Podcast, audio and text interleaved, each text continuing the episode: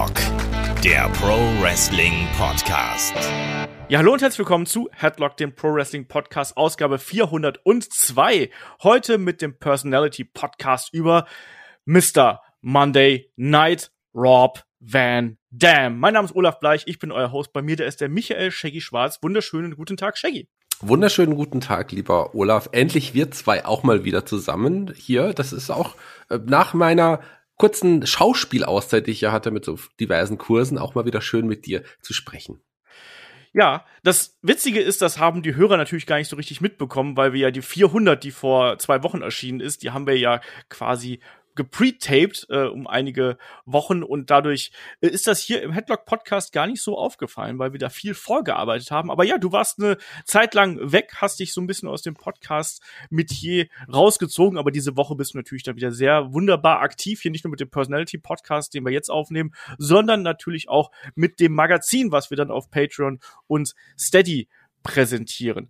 Und Shaggy, äh, wir wissen, Personality Podcasts, die werden gemeinhin ein bisschen umfangreicher und sollen wir da gleich einsteigen hier bei Rob Van Dam. Ja, Rob Van Dam ist ja jetzt nicht nur jemand, der nur zwei Jahre in der Karriere hatte, sondern der hat ja wirklich auch lange gewrestelt und ist ja ab und an immer mal wieder noch zu sehen, wobei das ja jetzt wirklich äh, sich sehr, sehr zurückgezogen hat. Kann man vom Karriereende sprechen? Das werden wir am Ende des Podcasts erfahren. Genau das. Ja, dann lass uns doch hier gleich einsteigen. Ich habe schon gesagt, also ihr wisst, äh, wo ihr uns erreichen könnt. Schickt uns da gerne Fragen an fragen@headlock.de oder kommt auf unseren Discord und schreibt da unter dem Hashtag AskHeadlock auch gerne eure Fragen auf. Die werden wir dann hier einbauen. Und wir haben uns natürlich auch ein bisschen was dabei gedacht. Rob Van Dam, jemand, der für seinen spektakulären Kampfstil bekannt ist, aber wir sind ja auch auf dem Weg zu WWE Money in the Bank und Rob Van Dam auch ein ehemaliger Mr. Money in the Bank und da habe ich mir gedacht, Mensch, das passt ja ganz gut. Obendrein, Shaggy, Rob Van Dam, jemand, der sowohl damals als auch heute noch immer eine riesengroße Fanbase hat. Also ich kenne gefühlt niemanden, der Rob Van Dam nicht irgendwo mag. Wie ist es bei dir? Ja, also ich mag ihn natürlich auch. Er war nie jemand meiner absoluten Fan-Favorites. Wobei eine Zeit in der ECW fand ich ihn schon richtig, richtig gut. Aber es ist jemand, der einfach einen besonderen Kampfstil hatte, der auch diesen Stil geprägt hat wie kaum ein anderer. Und über diese ganze Zeit auch jemand, der dann auch mal längere Zeit Main Event Licht schnuppern durfte bei der WWE. Und das haben ja viele ehemalige ECW-Stars äh, nicht erreicht. Ich würde mal sagen, kaum jemand. Ja, ich würde auch so weit gehen, dass Rob Van Dam der größte ECW-Star ist, also von den wirklichen Originalen, wie man so schön sagt. Nicht jemand, der nur mal eine paar Jahre da Stippvisite gemacht hat, sondern der wirklich seine Karriere dort geprägt hat. Da ist Rob Van Dam definitiv der, der es dann auch im Wrestling Mainstream am weitesten gebracht hat. Und das haben wir auch schon in Abstimmung gemerkt. Also ich weiß, wir hatten noch äh, vor einigen Monaten hatten wir mal eine Abstimmung bezüglich Personality Podcast, da war Rob Van Dam auch dabei und da hat er auch so, sehr gut abgeschnitten. Ich glaube sogar, äh, war sich sogar vor Ric Flair, wenn ich mich nicht komplett täusche. Also durchaus jemand, der doch immer sehr, sehr populär ist. Und ich glaube auch, das macht gerade dieser Kampfstil aus, weil mir ging es damals genauso, als ich ihn zum ersten Mal gesehen habe. Das war natürlich dann zu Zeiten der ECW, das müsste irgendwie, boah, 97, 98 irgendwie so um den Dreh gewesen sein. Da war er jemand, ich habe mir gedacht, was ist denn das für ein krasser Typ, was der für Sprünge kann, wie hoch der springt, wie weit der springt, was für eine Athletik der mitbringt. Und Shaggy, das ist, glaube ich, was äh, dieser dieser Charakter, der er gewesen ist, der ist ja durchaus auch ein Charakter, obwohl er eben so ein, so ein cooler Typ irgendwie war, plus diese Athletik, die er dann eben an den Tag gelegt hat. Ich glaube, das ist was, was viele fasziniert hat und was Rob Van Dam letztlich auch seine Stellung im Wrestling eingebracht hat, oder? Ja, er war ein Charakter, aber nicht nur im Ring, sondern auch außerhalb des Rings jemand, der auch immer für seine Position eingestanden hat und jemand, der, du hast es gesagt, wirklich einen sehr spektakulären Kampfstil hatte und äh, da kam ja auch immer wieder was Neues dazu. Ist ja nicht jemand, der seinen Kampfstil hatte und dann äh, und den dann immer durchgezogen hat, der hat ja immer wieder neue Aktionen entwickelt. Sowas wie der Van Terminator, der kam ja auch erst zum Herbst seiner Karriere zum Beispiel, solche Sachen. Oder wir, Spätsommer. Naja, zum, zum, naja, zum Herbst, Shaggy. Spätsommer. Naja, eher so zum Spätfrühling vielleicht. Immerhin nicht zu Beginn, letzten Endes. Aber was ich eigentlich gerade noch sagen wollte, du hast gesagt, wir hatten den schon mal in der Abstimmung, da äh, lag ja vor Ric Flair, äh, soweit ich mich erinnere, stimmt das? Denn wir hören ja auf unsere Fans, deswegen war der, war der Ric Flair Podcast ja schon längst und der AWD Podcast kommt jetzt. Wer hatte denn damals gewonnen, wenn die beiden nicht gewonnen haben? Diesel, Diesel hat damals gewonnen, Kevin Nash. Auch eine coole Socke, muss man sagen. Aber wrestlerisch natürlich den beiden anderen, ähm, glaube ich, äh, da eher unterlegen. Aber ich freue mich heute über AVD Rob Van Dam zu sprechen. Ja. Aber um es hier mal klarzustellen, der Terminator, der war schon noch in der ECW-Zeit und das war doch damals. Das war 99 oder sowas, relativ spät in der ECW. Das war, das war schon das Ende der ECW. Wir werden es ja sehen. Wir werden, ich habe mir Notizen gemacht, wenn er kam. Nee, das kann ich ja sogar aus dem Hut heraus sagen, weil das war in der Fehde gegen seinen ehemals besten Kumpel, gegen Scotty Riggs damals. Da hat er den zum ersten Mal gezeigt. Genau, gegen Scotty Anton und das muss ja Ende der ECW, relativ Ende gewesen ja, sein. Das stimmt, also. aber das ist nicht der, das ist nicht der, der, der Herbst seiner Karriere. Nee. Außer aber vielleicht der Winter der EC, von ECW. The winter is coming. das, das auf jeden Fall. Ist ja egal. Aber Jedenfalls hat er im Laufe der Zeit immer noch mal neue Aktionen ausgepackt. Van Terminator war vielleicht jetzt nicht das beste Beispiel, auf dem du jetzt rumreiten musst, aber ist ja auch egal. Nein, jemand, der einen sehr innovativen Kampfstil gepflegt hat, der seinen eigenen Kampfstil geprägt hat und da eben auch seine Vorbildung und seine Erfahrung natürlich mit eingebaut hat. Aber fangen wir da an der Stelle erstmal ganz, ganz von vorne an. Rob Van Dam kam natürlich nicht als Rob Van Dam zur Welt, sondern heißt eigentlich mit bürgerlichem Namen Robert Alexander Schwatkowski. Also, ich hoffe, das ist richtig. Svetkowski. Svetkowski. Ja. Genau, irgendwie sowas in der Richtung und äh, wenig überraschend, wenn man sich den Namen äh, anhört, ist er eben auch äh, ja polnischen Ursprungs und äh, hat da eben seine äh, ja, Verwandtschaft quasi in der in der Region. Äh, polnisch und belgisch muss man hier an der Stelle irgendwo dazu sagen. Und er ist in äh, Battle Creek Michigan groß geworden und war ein lebenslanger Wrestling Fan, aber äh, Shaggy etwas was ihn sehr, sehr geprägt hat, neben dem Wrestling, war vor allem der Kampfsport. Und das ist ja was, was man ähm, auch in seinem Kampfstil, Kampfstil sehr stark ähm, erkennen kann. Was hat er denn da für Kampfsportarten betrieben? Schwatkowski, wie du ihn genannt hast, ja, wie die. Ähm, er hat vor allem erstmal mit, mit Kickboxen angefangen. Gerade im, im, im da war er, war er wirklich auch sehr versiert. Aber der hat auch andere Anleihen, Karate, Taekwondo, ähm, Aikido und, und so weiter. Also jemand, der wirklich das Kampf, den Kampfsport aufgesogen hat wie kaum ein anderer und hat da wirklich sehr, sehr viel Unterricht genommen und sehr, sehr viel gelernt. Und äh, gerade die Kicks äh, sind ja auch immer noch legendär von ihm, noch heute. Nicht nur die Kicks, ich finde auch diese Flexibilität, die er eben mitbringt. Also er ist ein unglaublich beweglicher Wrestler, gerade für die Masse, die er mitbringt. Also der ist jetzt ja nicht so ewig groß irgendwo, der ist ja 1,83 äh, insgesamt groß, aber er ist jetzt ja nicht äh, ein schmaler, schmal gebauter Wrestler oder sonst irgendwas, sondern der ist ja auch wirklich schwer und er hat auch immer gesagt, äh, dass er oftmals unterschätzt würde, was sein Gewicht angeht. Der wiegt ja dann wirklich zu Hochzeiten irgendwas um die 110, ähm, 112 Kilo, manchmal auch ein bisschen weniger. Also bei äh, Wikipedia steht bei steht er bei 107, auf anderen ähm, Seiten steht er dann eben bei bei 110, also irgendwas so um den Dreh. Aber äh, viele haben wohl auch anscheinend von ihm gedacht, dass er eigentlich deutlich leichter wäre, also irgendwer so um die ähm, 90 Kilo. Und ich finde das bei ihm ähm, sehr, sehr wichtig, dass er eben nicht nur so ein schmales Hemd gewesen ist, was Kicks ausgeteilt hat, sondern jemand, der auch diese Muskelmasse mitgebracht hat. Er war ja auch jemand, der ähm, beim Bodybuilding verhaftet gewesen ist und quasi auch äh, Kampfsportart mit Bodybuilding verknüpft hat. Wir kennen diesen Van Damme Split, also diesen Spagat, den er zwischen zwei Bänken oder Stühlen macht und dann eben eine Hantel hebt dabei. Da hält er ja bis heute, glaube ich, noch den Rekord oder hat es über lange Zeit gehalten. Ähm, auch das sehr beeindruckend. Und ich finde diese Flexibilität ähm, in Verbindung mit dieser ganz besonderen Motorik, die er eben damit bringt, das hat ihn sehr stark ausgezeichnet. Aber er wusste am Anfang gar nicht noch nicht genau, wie er eben in den Wrestling-Sport reinkommt. Das war damals nicht ganz so einfach für ihn. Er hatte sich dann, also nach seinem Highschool-Abschluss hatte sich eben überlegt, was mache ich denn, wie komme ich denn da ins Wrestling rein? Und hat dann tatsächlich zwischenzeitlich einfach ähm, an der Kasse gearbeitet im, äh, im Supermarkt und hat da eben die Lebensmittel einsortiert. Er wollte ursprünglich zur Wrestling-Schule von ähm, Killer Kowalski gehen. Dummerweise war die aber sehr weit weg. Die war äh, in der Boston Area. Umzug kostet Geld, dort leben ist teuer. Das heißt, Rob Van Dam damals mit äh, relativ geringen finanziellen Mitteln gesegnet und er wusste nicht genau, wie er das machen sollte, wie er da hinkommt. Und dann gab es eben einen Zufall im Supermarkt sozusagen. Er war da äh, am Arbeiten, hat äh, Lebensmittel einsortiert und da kam dann ein ähm, sehr großer, breiter Mensch in diesen Laden und der ist äh, Rob Van Dam aufgefallen und ist mit dem ins Gespräch gekommen, weil, wie gesagt, Rob Van Dam damals auch schon interessiert am Bodybuilding und die beiden haben miteinander gesprochen und da kam eben raus, dass dieser äh, auch Bodybuilder, aber dass der eben auch äh, wrestelt und vor allem, dass er ja Kontakte zu einem gewissen Sheik hat, Shaggy.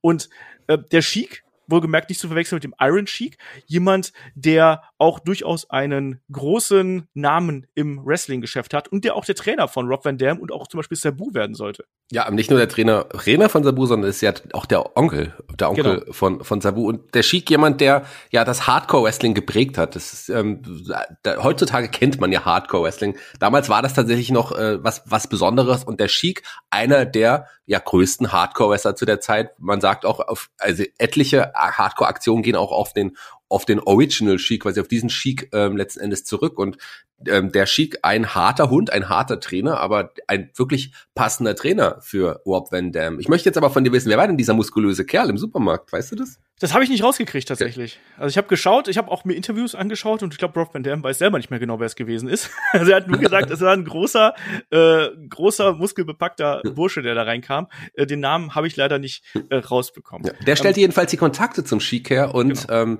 ja, und ich würde sagen, eine Erfolgsgeschichte war geboren. Vom genau. Supermarktverkäufer. Ich meine, andere Leute haben es vom Türsteher ge geschafft, zum Wrestler zu werden, aber vom Supermarktverkäufer äh, zum, zum Wrestler, das ist auch eine Karriere.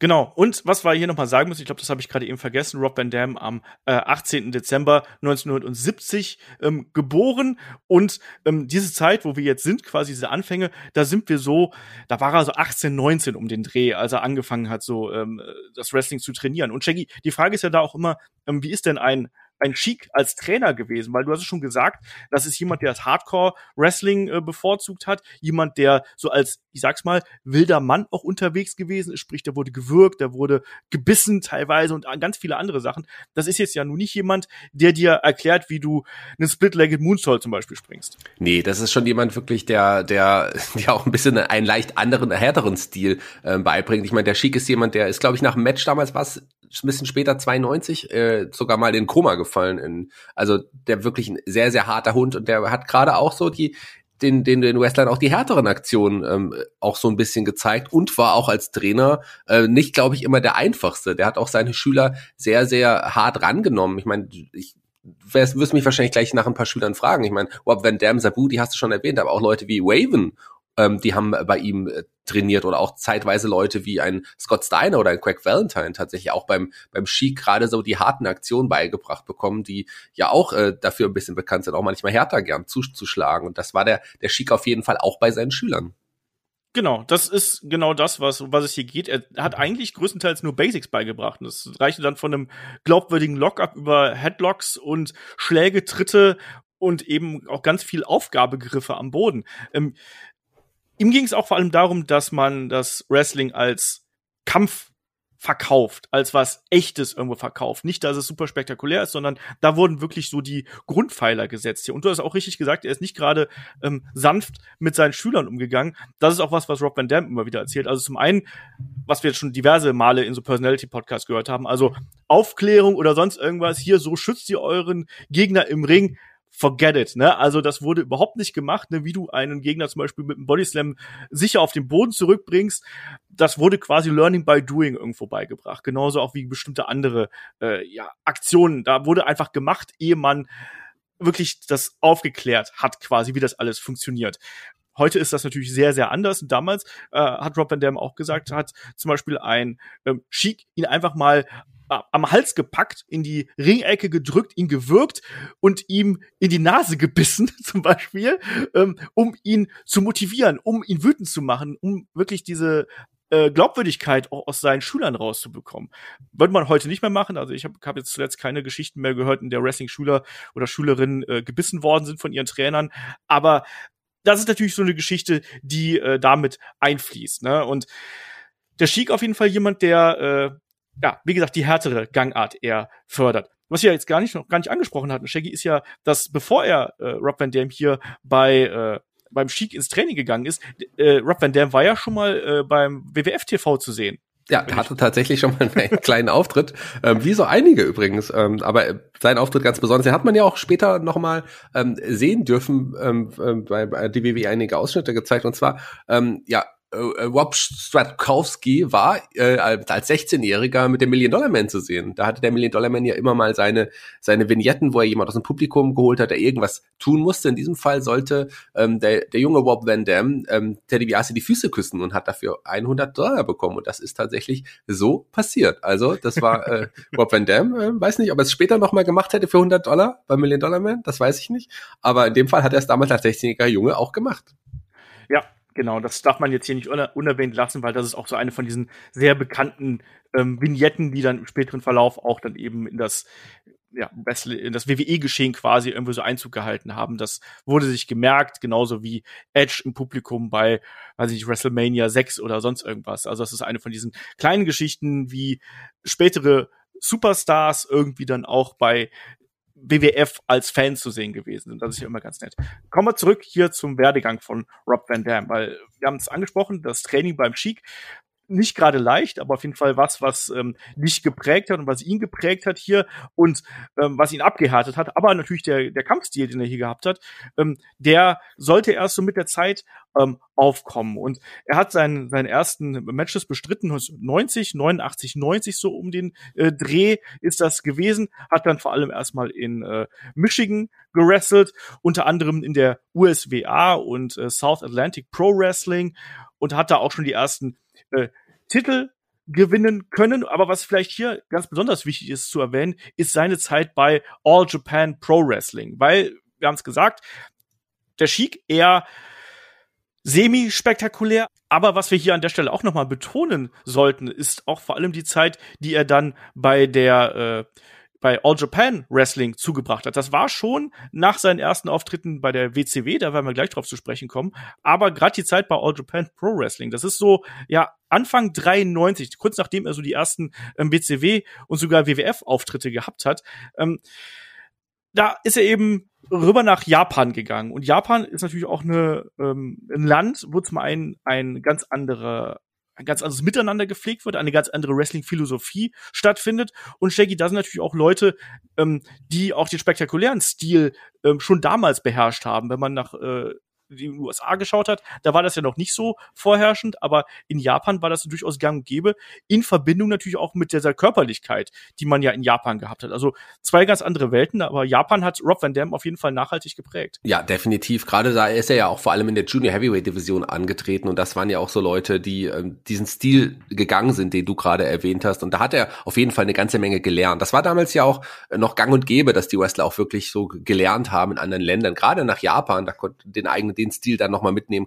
Das hat ihn ja dann auch zu was Besonderem in Amerika letzten Endes gemacht. Aber hier tatsächlich kam ihm auch die Verbindung zum Sheik nochmal zugute. Der Sheik, du hast, wir haben es schon ein paar Mal gesagt, jetzt nicht unbedingt der beste technische Wrestler überhaupt, aber der hatte auch einen Legendenstatus, gerade bei äh, in Japan bei FMW und ähm, der war natürlich bekannt und der hat dann seine Leute auch mal immer nach Japan unterbringen können. Das war auch ein Vorteil, den man mit dem Sheik letzten Endes hatte. Und der hat ähm, auf jeden Fall, ich glaube, ein, ein AVD, ein Rob Van Dam, wirklich eine ganze, ganze Menge mitgenommen und gelernt. Und die hat er ja dann auch in Amerika in seinen Matches einsetzen können, diese ganzen neuen Techniken, diese, diesen, diesen Stil, den er da gelernt hat.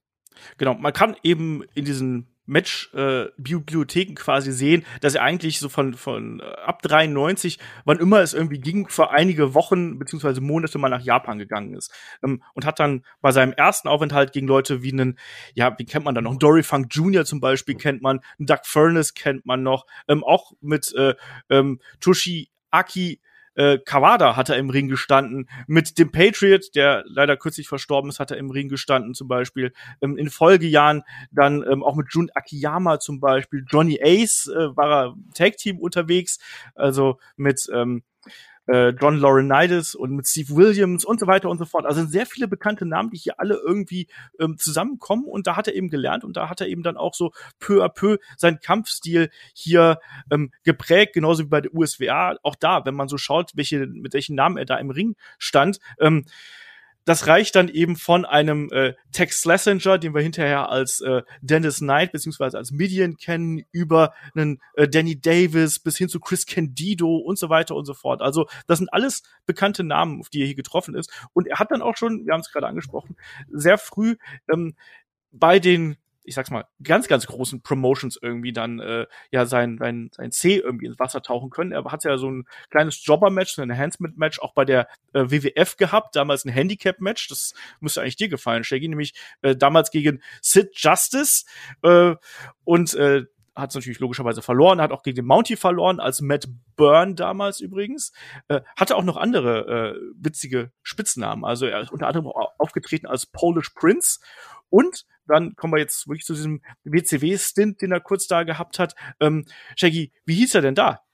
Ähm, ganz kurz nochmal zu, der, zu dieser Zeit bei der WWE. Da hatte er wirklich doch noch diesen typischen Fukuhila, also so ganz schlimmen Fukuhila gehabt. Das sollte man vielleicht nochmal erwähnen. Da kann man auch alte Fotos finden. Schaut die euch mal an. Da sieht er noch sehr, sehr witzig aus. Ja, und dann ging es ähm, tatsächlich zu World Championship Wrestling. Und da war er dann noch eine Stufe drüber als bei der WWE. Klar hat er da auch äh, Matches ähm, dann auch verloren, aber der war dann schon eher so eine Art Edeljobber, kann man so oder kann man sagen. Robbie V, äh, das war dann war sein Name, den er, den er da nach, der hatte ja schon auch mit dem Namen Rob Van Dam tatsächlich auch schon mal angefreundet, aber ein, ein Bill Watts, der damals ja das Sagen hatte bei der ähm, WCW, dem gefiel der Name Rob Van Dam nicht und der sagt, nee, Robbie V, das passt, den bekommst du, damit, da trittst du auch an und da hat er auch einige Erfolge.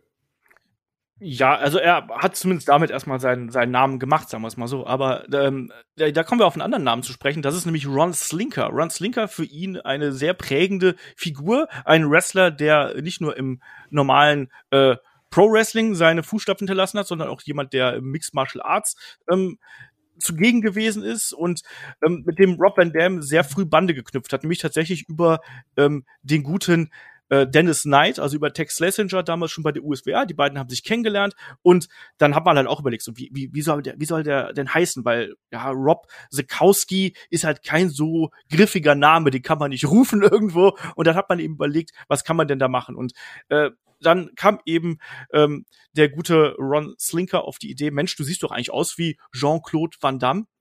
Nennen wir dich doch einfach Rob Van Damme, nennen, verändern den äh, Nachnamen leicht, dass man da nicht so 100% diese Verwandtschaft irgendwo zumindest auf dem Papier sieht. Und äh, Shaggy, da muss man mal sagen, Jean-Claude Van Damme, wir sind jetzt Anfang der 90er, war damals ein riesengroßer Name und diese Verbindung Van Damme, die war auch in den USA natürlich bekannt und vor allem auch bekannt für Action kombiniert mit Martial Arts. Genau, und das hat ja auch unglaublich zu seinem Stil letzten Endes gepasst. Also der Name hat ihn, glaube ich, auch wirklich dann groß gemacht, kann man, kann man auch so sagen. Es gab ja dann auch, ich habe damals irgendwann mal gelesen, dass er auch so als, als Double ähm, für, für ähm, für Jean-Claude Van Damme in einigen Filmen aufgetreten ist, habe ich damals irgendwo gelesen, habe ich jetzt in der Recherche gar nicht mehr gefunden. Also glaube ich, war das damals eine Mythe, die gar nicht gestimmt hat. Aber äh, ich bin damals davon ausgegangen, dass er auch deswegen letzten Endes den Namen hatte. Aber klar, wie gesagt, bei, bei ähm, der WCW war es aber erstmal Robbie V äh, unter genau. dem Namen ist er angetreten. Und da ist er mir schon aufgefallen. Du hast mich ja. jetzt heute nicht gefragt, wann er mir das erste Mal aufgefallen ist. Also da waren es Matches, ähm, der hatte schon da seinen besonderen Stil. Und gerade da sein Finisher, den er bei der ähm, WCW benutzt hat, das war damals auch der Split Leg Moonsault, den fand ich sehr innovativ und neu. Und da ist er mir tatsächlich aufgefallen. Hat ja ein paar Erfolge, aber auch äh, hauptsächlich hat er sich da auch hinlegen dürfen. Ja, also er war da schon äh, prominenter eingesetzt. Du hast gesagt, er war so ein bisschen so ein Edeljobber eigentlich. Ne? Also er hat so seine seine paar Aktionen hat er zeigen dürfen in den Matches, aber hat jetzt sehr selten dann auch wirklich gegen die größeren Wrestler Siege davontragen müssen. Also wenn man sich so seine Liste anschaut, ähm, 93 zum Beispiel, da gewinnt er dann so Matches, beispielsweise auch gegen einen äh, Scotty Flamingo, also gegen Raven, dann eben bei der WCW Power Hour gegen einen Rip Rogers, äh, so Namen äh, kommen dann vor zugleich, verliert er dann kurze Zeit später bei Hausschuss auch gegen den Barbarian. Also irgendwo so dazwischen ist er. Also er ist nicht absoluter Superstar, er ist auch nicht der totale äh, Enhancement-Jobber irgendwo, sondern er ist irgendwo noch dazwischen. Du hast gerade den Split-Legged Moonsault angesprochen, der damals sein Finisher gewesen ist. Auch da kommt ein Ron Slinker wieder ins Spiel, weil der Split-Legged Moonsault, der sieht natürlich super geil aus und super elegant. Gerade damals war äh, Rob Van Dam noch ein bisschen leichter, noch ein bisschen kleiner auch irgendwo insgesamt von den Ausmaßen her und das sah eben sehr schön aus, aber viele haben eben gesagt, Mensch, da fehlt so ein bisschen der Impact irgendwo dabei. Ne? Und dann hat Ron Slinker auch gesagt, Mensch, überleg dir doch mal vielleicht eine andere Aktion und irgendwas, wo mehr Kraft dabei ist. Und natürlich Rob Van Dam hat eine extreme Sprungkraft und dann sind sie eben auf die Idee von dem äh, Frog Splash gekommen, der dann in äh, Zukunft sein Finisher werden sollte. Ich meine, was könnte verheerender sein, als wenn du möglichst hoch in die Luft springst und dann wirklich mit voller Wucht auf deinen Gegner auf dem Boden niederrast. Der äh, Split-Legged Moonsault blieb ja ein Trademark-Move von ihm, aber hier war dann der Punkt, wo er dann irgendwann auch gesagt hat, nee, ich brauche eine andere Aktion in meinem Arsenal, einfach die ein bisschen verheerender und ein bisschen gefährlicher aussieht als so ein eleganter Move, sage ich einfach mal. Ne? Ähm, ja, und das ist dann so die Zeit, wo er sich wirklich also angefangen hat, seinen Namen zu machen. Eben bei ähm, der WCW ein bisschen, da hat er schon mal so ein bisschen schauen können, aber dann vor allem bei ähm, All Japan Pro Wrestling. Und da, ich habe es gerade angesprochen, eigentlich jedes Jahr war er dann irgendwo da zugegen, bis, ja, bis Shaggy der Kontakt zur ECW aufkam. Und da sind wir jetzt im Jahr 96 und da kennt man ihn natürlich dann äh, auch von, oder? Ja, genau, da ist er dann wirklich richtig groß geworden. Und das relativ schnell. Er hat ja im Sommer 96 sein Debüt dann für die ECW gefeiert. Ähm, und ich glaube, mit dem Sieg gegen Axel Watton, das war, das war sein, sein Debütmatch und dann auch äh, das Publikum hat ihn sofort letzten Endes geliebt. Er hatte dann noch ein Match gegen, gegen Cold Scorpio, dann direkt um den Television Title. Ähm, das, gab, das war ein Unentschieden und ab da war das Publikum wirklich, äh, wirklich hinter ihm. Man mochte ihn sehr, man mochte seinen innovativen Kampfstil und der hat einfach so in die ECW gepasst wie kaum ein anderer, schon zu dem Zeitpunkt. Genau, er war jemand, der da hervorgestochen ist, der eben nicht nur diesen Hardcore-Stil gefahren ist, sondern das ist ja auch prädestinierend für ECW, auch gutes Wrestling mit eingebaut hat. Also wir hatten natürlich dann auf der einen Seite bei ECW so Leute wie die Rottens oder auch den Sandman, die ja jetzt sehr wrestlerisch basic gewesen sind, aber dafür halt eben brutal. New Jack kann man da auch mit reinpacken oder sonst irgendwas. Ähm, aber Rob Van Dam, auch jemand, natürlich auch mit Sabu zusammen und diversen anderen Wrestlern, die haben ja dann durchaus das Bild ähm, geprägt. Und gerade Shaggy, wenn ich den Namen Sabu anspreche, die beiden verbindet ja auch eine ja eine ne Hassliebe. Ne? Also Rob Van Dam kam als Babyface in die Promotion und ist ja dann auch kurz Zeit später äh, auch hier geturnt und äh, mal mit Sabu, mal gegen Sabu. Äh, was hat da für dich diese Beziehung ausgemacht?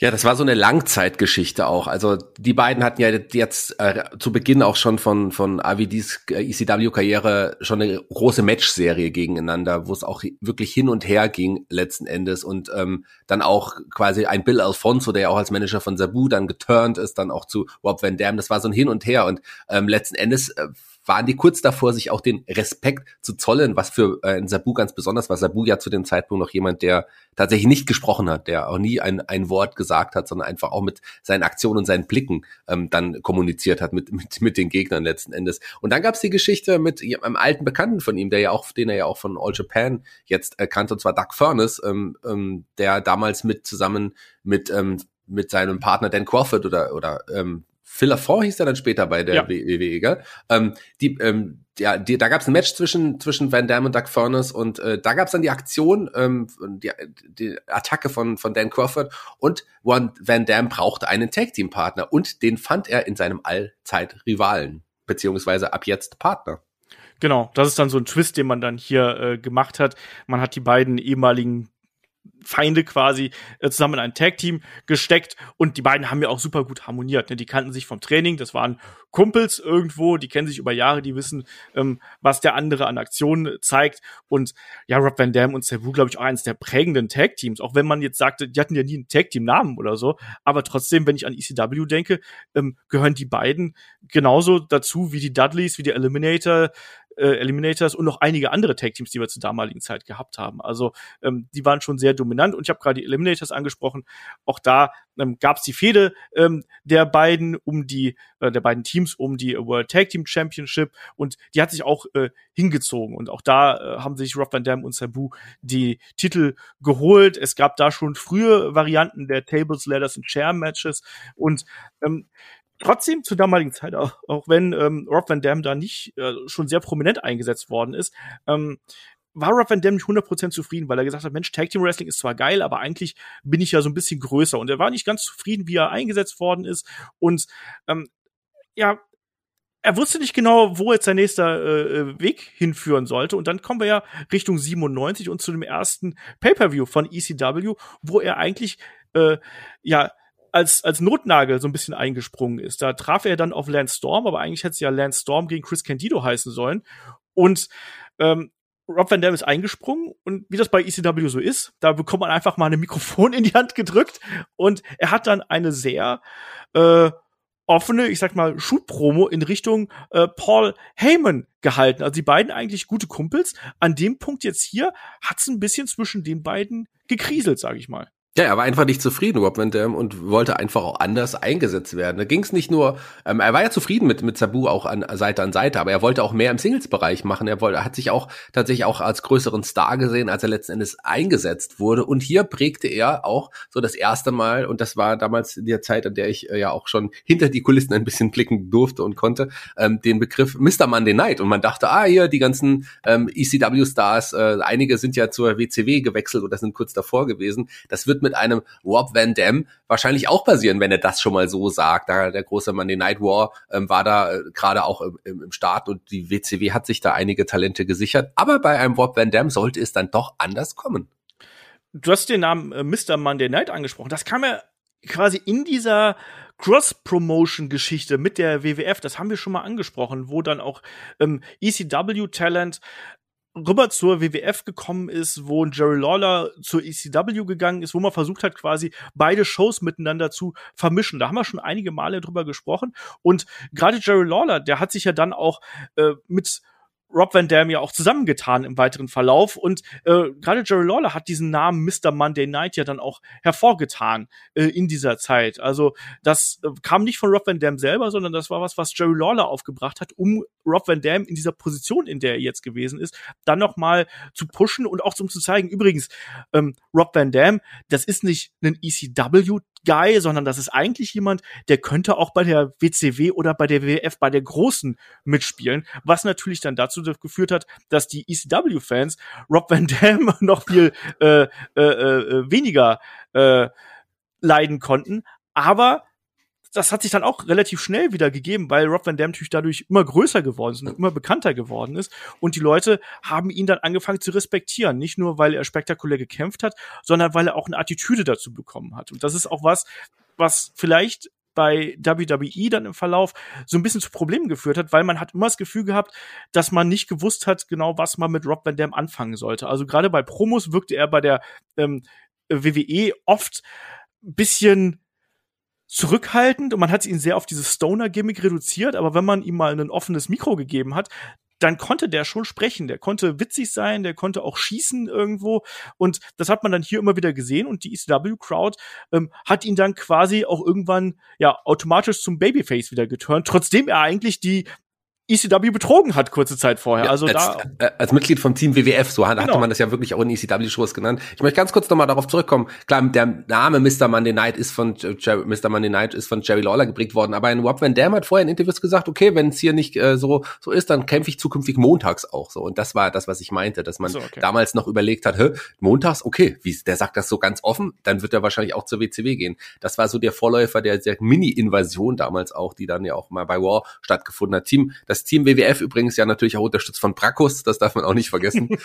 Brakus, den man dann auch bei der ECW geparkt hatte kurzzeitig. Ähm, mein Name ist Brakus, ich komme von Deutschland. Das, das darf man nicht vergessen. Das ist auch was, was dich dein Leben lang geprägt hat, oder? Ja, total. ähm, wir können so ein bisschen einen Sprung machen. Also die Geschichte von Rob Van Dam ist auf jeden Fall hier, dass er zu einem der absoluten Publikumslieblinge und auch vor allem zu einem äh, ja, Alleinstellungsmerkmal von, von ECW geworden ist. Und das ist ja auch, glaube ich, das, was viele mit ihm verbinden. Also er gehört irgendwo zu ECW. Er hat diesen Hardcore-Stil in Verbindung mit dieser Athletik ähm, ganz krass dargestellt. Und für mich gehörte Rob Van Dam einfach zu ECW. Und das hat sich ja über Jahrzehnte dann auch im Nachgang gehalten. Wir haben dann ähm, die, er ist dann ja zweigleisig gefahren, wenn man ehrlich ist. Ne? Also er ist ja sowohl im Tag-Team angetreten, dann mit Sabu, als auch ähm, im Einzelbereich aktiv gewesen und war da auch äh, durchaus erfolgreich. Also wenn man sich so die, äh, die Match-Statistiken anschaut, gegen wen er da alles gekämpft hat, das reicht von Tuco Scorpio bis hin ähm, zu Leuten wie Taz, wo er dann schon erstmal versucht hat, sich hier die äh, World Television Championship zu holen. Aber ich glaube, was man hier noch mal hervorheben muss, ist dieses ominöse Match gegen Bam Bam Bigelow bei ECW Hardcore Television am ähm, 4.4.1998, Shaggy, weil da gibt es bis heute Matchausschnitte, die dieses Match absolut legendär machen. Ich spreche da natürlich von diesem unfassbar verrückten Flip Dive vom Turnbuckle nach draußen über die Guardrail ins Publikum, den Rob Van Dam gesprungen ist.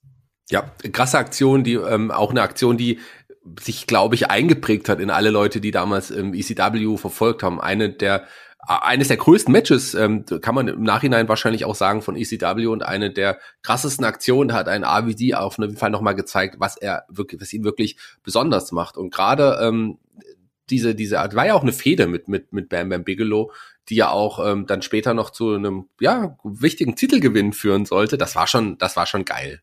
Genau, das war ja hier der Titelgewinn, ja. Ne? Also bei, äh, bei Hardcore TV. Er hat dann zum ersten Mal äh, Einzelwrestler Gold hier dann auch auf der größeren Bühne getragen. Und dieser Television Title Run, der sollte ja dann auch im Nachgang absolut legendär werden. Also wir können jetzt ein paar Matches aufzählen, die hier Rob Van Dam dann gerade bei den Pay-Per-Views äh, bestritten hat. Es ist ja auch Mr. Pay-Per-View, ist er auch, nicht nur Mr. Monday Night, sondern auch Mr. Pay-Per-View. Ähm, wenn man da durchgeht, ähm, die Matches lesen sich halt wie, wie ein Who is Who der äh, ECW eigentlich, ne? Und da sind wir noch nicht bei Jerry Lynn angekommen, muss man sagen. Das kommt auch aus dem späteren Verlauf, ne? Ähm, gegen ein Time Limit Draw gegen äh, Sabu 30 Minuten, Chris Candido, Doug Furness, ähm, dann Mikey Ripwreck und so weiter und so fort. Da sind viele, viele Namen dabei und dann eben auch ähm, müssen wir Richtung Jerry Lynn kommen, Shaggy, weil ich glaube, auch dieser ECW Television Title Run wird auch für viele sehr stark ähm, in Verbindung gebracht mit Jerry Lynn und die beiden. Auch da, wenn man sich so die Matchstatistiken anschaut, gerade im ähm, Einzel, immer wieder, immer wieder gegeneinander und eine Rivalität, glaube ich, die aus beiden das Beste rausgeholt hat, oder? Ja, man muss auf jeden Fall aber noch dazu sagen, bevor wir dazu kommen, dass auch ein, ein Rob Van Dam ja nicht nur den Television-Title jetzt äh, hatte, dann, sondern zeitweise auch noch ähm, die Tag-Team-Gürtel, ja. ähm, ich glaube zweimal sogar gewinnen konnte an der Seite von Sabu. Also er war doppelter Titelträger, was ja auch was Besonderes letzten Endes war. Und dann, äh, dann kam gerade auch bei so einer, Entschuldige, äh, ja. gerade auch bei so einer etwas kleineren Promotion, wo du ja, da gab es ja nur drei Titel und die ja. werden von einem oder werden zwei von einem gehalten. Das ist schon ein großer Vertrauensbeweis und auch ein Beweis, wie wichtig Rob Van Dam damals für die Promotion war. Das ist vollkommen richtig. Aber du hast Jerry Lynn angesprochen und den muss man natürlich ansprechen, wenn man über Rob Van Dam spricht. Ich glaube, da gibt es äh, ja wirklich zwei große äh, Gegner oder oder oder Wrestler, die man da im Zusammenhang nennen muss. Der eine ist natürlich Sabu, den haben wir schon genannt, und der andere ist auf jeden Fall Jerry Lynn. Das ist so auch irgendwie so der Nemesis von von RVD gewesen, was die beiden auch für Matches auf wirklich äh, wirklich miteinander hatten. Das ist unglaublich. Ähm, da ist mit Jerry Lynn der ja auch vorher bei der ähm, WCW als Mr. JL zum Beispiel maskierter Wrestler war, der da nie so aufgefallen ist, aber als als äh, Jerry Lynn hat er endlich mal auch zeigen dürfen, was er letzten Endes kann bei der ECW und das waren wirklich wahnsinnige Matches der beiden, oder? Ja, also die sind nicht so gut gealtert tatsächlich. Ich weiß was, dass wir da noch mal Match of the Week Podcast drüber gemacht haben. Ich fand die damals unglaublich geil und absolut bahnbrechend aus heutiger Zeit merkt man, dass die eben äh, so Trailblazer-Matches sind irgendwo, dass sie so Wegbereiter gewesen sind, aber dass man eben heute sehr verwöhnt ist durch das, was man teilweise äh, sieht. Aber die beiden hatten unglaubliche Chemie zusammen. Äh, Jerry Lynn eher so ein bisschen bodenständiger, Rob Van Dam spektakulärer. Jerry Lynn sich nie zu schade gewesen, auch äh, ja wirklich die harten Aktionen hier zu nehmen. Genauso Rob Van Dam, der den Stil von Jerry Lynn gut mitgegangen ist. Also ich habe die beiden geliebt und ich fand dass diese Matchserie der beiden, die war einzigartig und ich habe es gesagt, also das hat das hat dafür gesorgt, auch dass der Television-Title natürlich einen extrem großen Stellenwert eingenommen hat äh, im Vergleich zum World Heavyweight Championship, der damals teils von äh, von Taz zum Beispiel gehalten worden ist. Ähm, da gab es ja automatisch auch so ein bisschen die Rivalität, ne? weil als als Zuschauer damals habe ich gesagt, ganz im Ernst, Television-Title-Match ist mir dreimal lieber als, äh, weiß ich nicht, als als hier den Hardcore, äh, nicht den Hardcore, den Heavyweight-Title äh, zu sehen. Was damals bei dir? Ähm, ja, definitiv. Also der, der, der Gürtel hatte zeitweise wirklich einfach die, mit die größte Bedeutung. Lag natürlich an der langen Titelregentschaft von einem, von einem Rob Van Dam. Der hat, sowas macht einen Gürtel einfach wertiger, wenn du den auch wirklich verteidigst und die Wrestler ihn auch ja, man auch merkt, das ist was Besonderes, sollte man jetzt den Gürtel von, von Rob Van Dam gewinnen. Und der war ja dann zeitweise wirklich ein, unglaublich bedeutender Titel. Also ich hatte mehr Bock auf die auf die Matches von von Rob Van Dam damals als zum Beispiel auch dann die Matches um, um den um den Haupttitel von der ECW. Das ging mir ähnlich und ich habe gerade Tess angesprochen. Tess hat natürlich im weiteren Verlauf seinen äh, Titel an Mike Awesome verloren und ähm, eigentlich war geplant, dass äh, man jetzt hier ähm, äh, Richtung Jahr 2000, da war dann Rhino zum Beispiel auch schon zugegen, ähm, dass man da ein Champion vs. Champion Match äh, veranstalten würde. Also Mike Awesome gegen Rob Van Dam. Das stelle ich mir auch sehr geil vor, muss ich sagen, gerade auf der ECW-Bühne irgendwo. Ähm, dummerweise hat sich Rob Van Dam äh, verletzt in einem Match gegen Rhino und hat sich da eine, äh, ja, einen, einen gebrochenen Knöchel zugezogen und das führt dann eben dazu, dass der World Television Title ähm, vakantiert werden musste und ja, da war er halt eben erstmal raus. Wir haben eine kleine Pause für Rob Van Dam. Er kommt dann zu Hardcore Heaven zurück, trifft da nochmal auf Jerry Lynn, gewinnt das Ding mit Hilfe von Scotty Anton damals, äh, der sich damals als äh, besten ähm, stimmt gar nicht. Moment, das ist gar nicht falsch, das ist ganz falsch, dass er gewinnt. Ha, Mensch, so Gewohnheit, dass Rob Van Dam gegen Jerry Lynn gewinnt. Aber ähm, das hier war das eine Match, was ähm, Rob Van Dam eben nicht gewinnen konnte, weil äh, Scotty Anton eingegriffen hat und ähm, ihn hier mit dem, mit dem Stuhl attackiert hat. Und das hat eben dazu geführt, dass Jerry Lynn ähm, das Match gewinnen konnte und zugleich eben Rob Van Dam diesen, ähm, ja, diese neue Story mit ja, Scotty Riggs, Scotty Anton gehabt hat. Und da gab es dann eben auch den Van Terminator Shaggy. Ja, den hat er hier zum Spätherbst seiner Karriere dann tatsächlich noch, mal, noch mal rausgeholt als neuen Finisher. Der auch, äh, äh ja, ich meine, ich finde den, ich muss sagen, besser als den Van Terminator von einem, ähm, von einem McMahon. Ähm, es war ja damals so ein bisschen diese Aufeinander Folge, ne? Also Rob Van Dam hat ja damals äh, auch schon Anlehnung an den Hardcore-Stil, hat ja auch schon sehr früh den Van Daminator ähm, gezeigt. Und der Van Daminator war auch damals für mich so eine krasse Aktion, weil das auch hier wieder Athletik mit Hardcore-Wrestling verband. Also der Van Daminator war ja im Endeffekt, du wirfst deinem Gegner den Stuhl zu, der versucht sich zu schützen und fängt den ähm, reflexartig und dann gibt's halt eben den Spin-Kick ins Gesicht und das ist es dann meistens. Und der Van Daminator ist ja nichts anderes als heutzutage einem Coast to Coast mit einem Stuhl dazwischen. Damals war das was ganz Besonderes. Ich weiß, dass Rob Van Dam das damals groß angekündigt gehabt hat in den Promos, um dieses Match größer zu machen. Es wird was Neues geben, einen neuen Finishing Move, es wird der Van Terminator werden. Und alle haben sich gefragt, was ist denn das für, für ein Ding irgendwo? Und dann hat er das gezeigt. Und ich weiß, als ich das erste Mal gesehen habe, ich konnte nicht glauben, dass jemand so weit springen konnte. Also du hast davor gesessen, so krass, wie geht das denn? Und ähm, der ist den ja auch äh, wirklich sehr nicht so sehr weit, aber auch sehr wuchtig irgendwo gesprungen im Vergleich zu Shane McMahon, der ja eher seine körperliche Länge da auch teilweise ein bisschen ausspielt, damit er da noch den Stuhl erreicht, oder? Ja, ganz genau. So, so, so sieht das auch aus. Wobei, ähm, Shane McMahon natürlich, der, der sieht ja auch schon cool aus, wenn der das macht. Aber ähm, ein, ein Rob Van Dam ist einfach der Meister seines eigenen Moves und das ist schon. Also ich, ich fand, das war wirklich was Besonderes einfach damals. So eine Aktion, wie du es gesagt hast, die war ja auch angekündigt, dann so mitzuerleben, das war schon geil. Ja, also live nicht, aber live on tape quasi. Und ähm, das, das war halt geil. Und du hast immer darauf gewartet, was Rob Van Dam für Aktionen zeigt, weil es eben so ungewöhnlich ähm, gewesen ist. Aber wir sind jetzt im Jahr 2000 und wir wissen, naja, Shaggy, die ECW, da, da kriselt's. Nicht nur. Ja, das war nicht so geil, das stimmt. nicht nur hinter den Kulissen, sondern vor allem auch finanziell. Und Rob Van Dam war immer jemand, der bei aller Liebe zu dem Geschäft eben auch immer darauf geachtet hat, dass er seine Kohle bekommt. Und das hat auch immer wieder zwischen ihm und Paul Heyman zu Reibereien geführt. Und hier auch. Ja, während ein Tommy Dreamer ähm, beispielsweise ja immer weiter angetreten ist, ohne Geld zu bekommen, hat da ein Rob Van Dam gesagt, nee, ähm, das, das, das geht so nicht, ich will mein Geld, ansonsten trete ich nicht an. Und hatte noch sporadisch Auftritte, aber letzten Endes, gerade so in den letzten Monaten, hat er ähm, einfach dann auch keine Auftritte mehr gehabt, weil er einfach nicht wollte, er hat auf sein, er, wenn er nicht sein Geld bekommen sollte.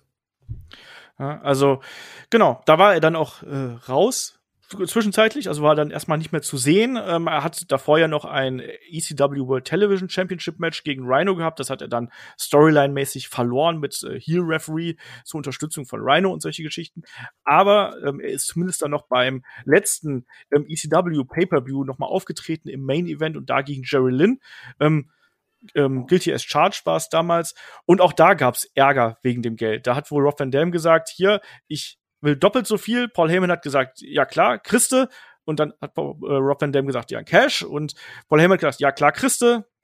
Ratet mal, wer es nicht so bekommen hat. Naja. ist halt damals so gewesen. Also Paul Heyman, so ein großer Motivator, wie er gewesen ist, so ein großer Kreativer ähm, er gewesen ist und jemand, der wirklich die Stärken der Wrestler äh, ausgeprägt hat als Geschäftsmann, war er schwierig und ähm, äh, hat da auch manche Leute wirklich mit äh, ja Schulden quasi zurückgelassen irgendwo. Also das ist sowas, was, was sich da durchzieht. naja, Shaggy, und jetzt sind wir dann äh, zu der Zeit angekommen, äh, wo die WCW nicht mehr da ist, wo die ECW nicht mehr da ist. Es ist Zeit für die Invasion. Ja, es ist Zeit für die Invasion. Zwischenzeitlich hat ja, du hast es gesagt, Avi eine kleine Auszeit auch genommen, die ihm, glaube ich, auch ganz, ganz gut getan hat. Aber als es dann zu Invasion kam, der legendären Invasion, auf die wir alle gewartet haben, die letzten Endes dann, wir haben es schon so oft gesagt, nicht so funktioniert hat, wie es letzten Endes sollte, war aber Avidi einer der wichtigen Leute, der wichtigeren Leute, der dann auch relativ schnell auch bei der WWE dann in wichtige Positionen gerückt ist. Und das ähm, war auch, ich finde, äh, verdient, weil AVD jemand war, der rausgestochen hat. Der war nicht, wie wir es gesagt haben, einer von, von vielen, die einfach äh, geprawlt haben bei der ECW. Nee, das war ein besonderer Wrestler und der hatte auch dann bei der WWE auch äh, niemanden, der ähnlich war wie er. Also auch da sein Alleinstellungsmerkmal ähm, bis heute behalten und das hat man, da so hat man ihn auch gleich eingesetzt. Also dann auch wirklich in großen, wichtigen Matches. Und man hat auch damals gemerkt, dass die WWF-Fans Rob Van Dam kannten. Also es ist ja nicht so, als ob er da aufgetaucht wäre und hätte seine Matches bestritten und die Leute haben erst so mit der Zeit darauf reagiert, sondern ja. es war von Tag eins an gab's Rob Van Dam Chance. Es gab äh, RVD Chance oder sonst irgendwas, wenn er sich, wenn er posiert hat, solche Sachen. Das hast, ja. das hast du gemerkt. Ne? He's one of a kind, sag ja. ich mal. ich fand das damals so kurios, weil man hat sich ja immer so gefragt, wie groß ist denn die Schnittmenge? Wer kennt wen? Das ist ja bis heute so. Würde die WWF Crowd, äh, weiß ich, Orange Cassidy erkennen, wenn der jetzt bei äh, bei Raw auftauchen würde oder sonst irgendwas? Ähm, und damals wusste man, konnte man das halt noch viel weniger abschätzen als heute, weil du nicht diese, du hast ja kein Internet wirklich gehabt und sowas. Und du hast ja keine Schnittmenge. Und äh, Rob Van Dam war eben einer der größten Stars von ähm, ECW. Und bei der WCW hast du ja eben auch das Problem gehabt, dass da nicht genug ja, großes Talent drüber gekommen ist. Entsprechend hat er dann hier auch eine Chance gehabt, sich zu positionieren und hat ja da dann auch sehr früh ja im Prinzip die Chance bekommen, dort weiterzumachen, wo der bei, bei der ECW aufgehört hat. Nicht nur, dass er eben die großen, ähm, ich sag mal, Fünf-Sterne-Matches bestritten hat, sondern auch, dass er wirklich da die Showstealer raushauen äh, konnte. Und wer einen davon mal sehen möchte, das ist ja zum Beispiel bei Invasion damals, das Match gegen Jeff Hardy um die WWF Hardcore Championship ähm, gewesen. Das war eigentlich ein klassisches ECW-Match, aber eben mit ähm, WWF-Grundlage und auf der großen Bühne. Und ich weiß, dass ich damals davor gesessen habe und habe gedacht, so, wie geil ist das denn, dass ich das jetzt bei der WWF sehen darf? Weißt du es noch, als du es gesehen ja, hast? Das war, äh, das war schon, das war schon geil, weil auch gerade ein Jeff Hardy auch jemand war, der, den man ja auch besonders mochte für seinen Stil. Und die beiden gegeneinander, äh, das war, das war schon geil. Also da hatte ich mich wirklich total drauf gefreut und hat, äh, war auch nicht enttäuscht bei, von diesem Match. Aber was ich auch besonders fand, dass man da in eine AVD dann auch in der Zeit schon gegen die großen Namen ja. gestellt hat, gegen Rock, Austin, Undertaker, ähm, Kurt Angle, also das waren ja die großen, das waren die Main Eventer äh, zu der Zeit und da durfte äh, AVD relativ schnell ähm, schon oben mitspielen. Das fand ich toll. Ja, das war auch überraschend, aber man ist da so ein bisschen mit dem, ich sag mal, mit dem Strom geschwommen und hat da wirklich äh, versucht, mit Rob Van Dam hier jemanden, ja, einfach mal reinzuschmeißen, der ja offensichtlich mit der Crowd connected hat und der hier seine, äh, ja, seine, seine, seine Matches nicht nur gewinnen konnte, sondern eben auch der sich da beweisen konnte und äh, den du sofort als Upper Mid Kader positionieren konntest. Ähm, trotzdem ähm, ist natürlich diese Invasion-Geschichte damals ein bisschen problematisch gewesen, wissen wir alle. Aber Rob Van Dam war auf jeden Fall der ähm, der populärste Star aus dieser WCW äh, ECW Fraktion, die wir damals gehabt haben. Das hat sich dann eben auch darin gezeigt, dass man ihn ja dann auch ins Titelmatch ähm, geworfen hat oder ins Titelgeschehen geworfen hat und ihn ja so als, ich sag's mal, als möchte gern Anführer der der der äh, der Alliance da positioniert hat. Das war ja eigentlich Steve Austin, aber ähm, da hat man ja so ein bisschen damit gespielt, auch diese, diesen, diesen schizophrenen Austin-Charakter, den man damals gehabt hat. Man hat ja schon damit gespielt, dass Rob Van Dam hier so ein bisschen aufbegehrt innerhalb der Gruppierung, oder? Ja, ähm, klar. Also er war ja auch, wie gesagt, mit der Name, der beim Publikum zumindest auch am besten angekommen ist und auch einer der größten Namen, war eigentlich äh, klar, dass man ihn auch in der, in der oberen Position in dieser, in dieser Alliance irgendwie äh, positioniert hat. Und äh, weil man hatte einfach auch coole Matchmöglichkeiten mit ihm. Aber nach dieser Upper Midcard-Geschichte ging es dann doch erstmal nochmal in die Midcard, weil da äh, ging es erstmal um den Intercontinental-Titel, den er sich ja dann auch holen sollte. Genau, du, du machst jetzt hier schon einen, einen ganz kleinen Sprung. Der Vollständigkeit halber muss natürlich noch mal vielleicht so zwei, drei Sachen hier noch nachreichen. Zum einen die Matchserie gegen Jeff Hardy, die endete ja beim SummerSlam mit diesem Leiter-Match. Also auch das war sehr gut, nicht so gut wie das Hardcore-Match bei Invasion, ja. aber auch das kann man sich anschauen. Und natürlich die ganze WCW ECW Invasion Storyline, die endete ja bei der äh, Survivor Series, die wir äh, dann gehabt haben. Ähm, und da gab es ja dieses Winner-Take-All-Match, das hat wenig überraschend ähm, die WWF gewonnen und ähm, Rob Van Dam weiterhin äh, Hardcore äh, Champion. Deswegen wurde er auch nicht gefeuert in Anführungsstrichen, ne, weil er, er war ja Champion, ne, er war ja Champion danach. Ähm, ganz witzig übrigens, was was vielleicht nicht ganz so bekannt sind in dieser Zeit, wo man ihn hier ausprobiert hat, gab es unter anderem einen Storyline Pitch ähm, wie man Rob Van Dam noch interessanter machen könnte. Und man hat sich damals überlegt gehabt, dass man so eine Art, ja, äh, ja, Liebesgeschichte mit ihm und Stephanie aufziehen könnte. So eine, so, so ein Love Triangle mit noch einem, einem weiteren Wrestler mit dabei. Ich meine, äh, Triple H war damals verletzt, der konnte da nicht mit rein, aber man wollte eben da probieren, ob man hier sowas äh, etablieren kann. Ähm, Rob Van Dam war damals davon nicht so be begeistert, ähm, weil äh, seine damalige Frau sehr eifersüchtig gewesen ist und die hätte sich ausgehalten, wenn äh, sie da quasi jede Woche vorm Fernseher hätte miterleben müssen, wie Rob Van Dam mit Stephanie McMahon irgendwie da am rumbaggern ist oder am rumflirten ist.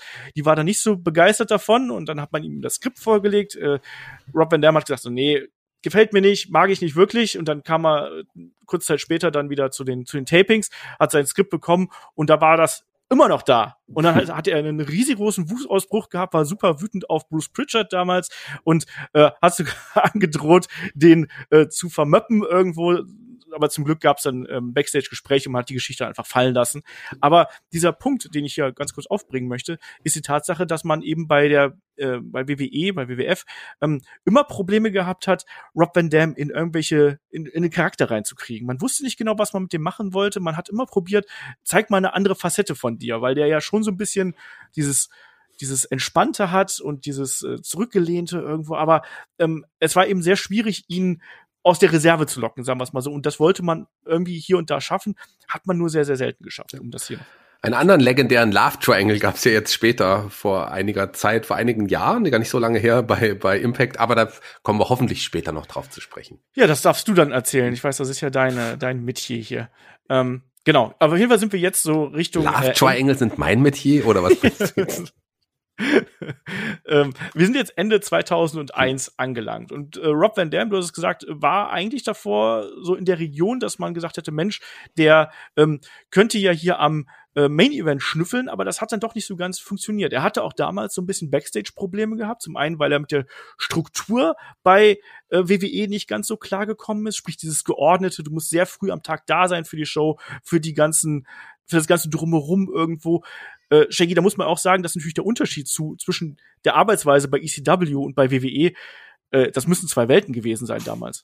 Ja, das ich würde ich mal behaupten, dass das eine unterschiedliche Herangehens- und Arbeitsweise war, weil bei der WWE es ja schon ähm, sehr professionell zugeht im Vergleich. Also nichts gegen ECW, aber das äh, war, glaube ich, schon eine ganz andere Welt. Du hast es gesagt. Ja, also da muss es äh, ja, was ganz anderes gewesen sein. Da hatte Rob Van Dam ein bisschen Probleme gehabt, sich in diesen ersten Monaten zurechtzufinden. Er hatte auch so ein bisschen ähm, äh, den Ruf, dass er so leicht unsauber wäre, mit seinen Gegnern vielleicht ein bisschen zu hart umspringt, weil wenn man sich so die ersten Matches anschaut, da sieht man immer wieder, dass mal ein Gegner durch einen Stuhl oder durch einen Kick mal eine aufgeplatzte Lippe hat oder eine aufgeplatzte Augenbraue und hier und da immer wieder ähm, Verletzungen aufkamen. Also eine bekannte Verletzung ist zum Beispiel, dass ähm, Kurt Angle in einem Match äh, sich äh, auch da eine aufgeplatzte Lippe, glaube ich, war es, zugezogen hat, weil ähm, Rob Van Dam diesen Legdrop ähm, von der Guardrail auf den Kommentatorenpult gezeigt hat und dabei Kurt Angle sich eben an dem am Kommentatorenpult verletzt hat quasi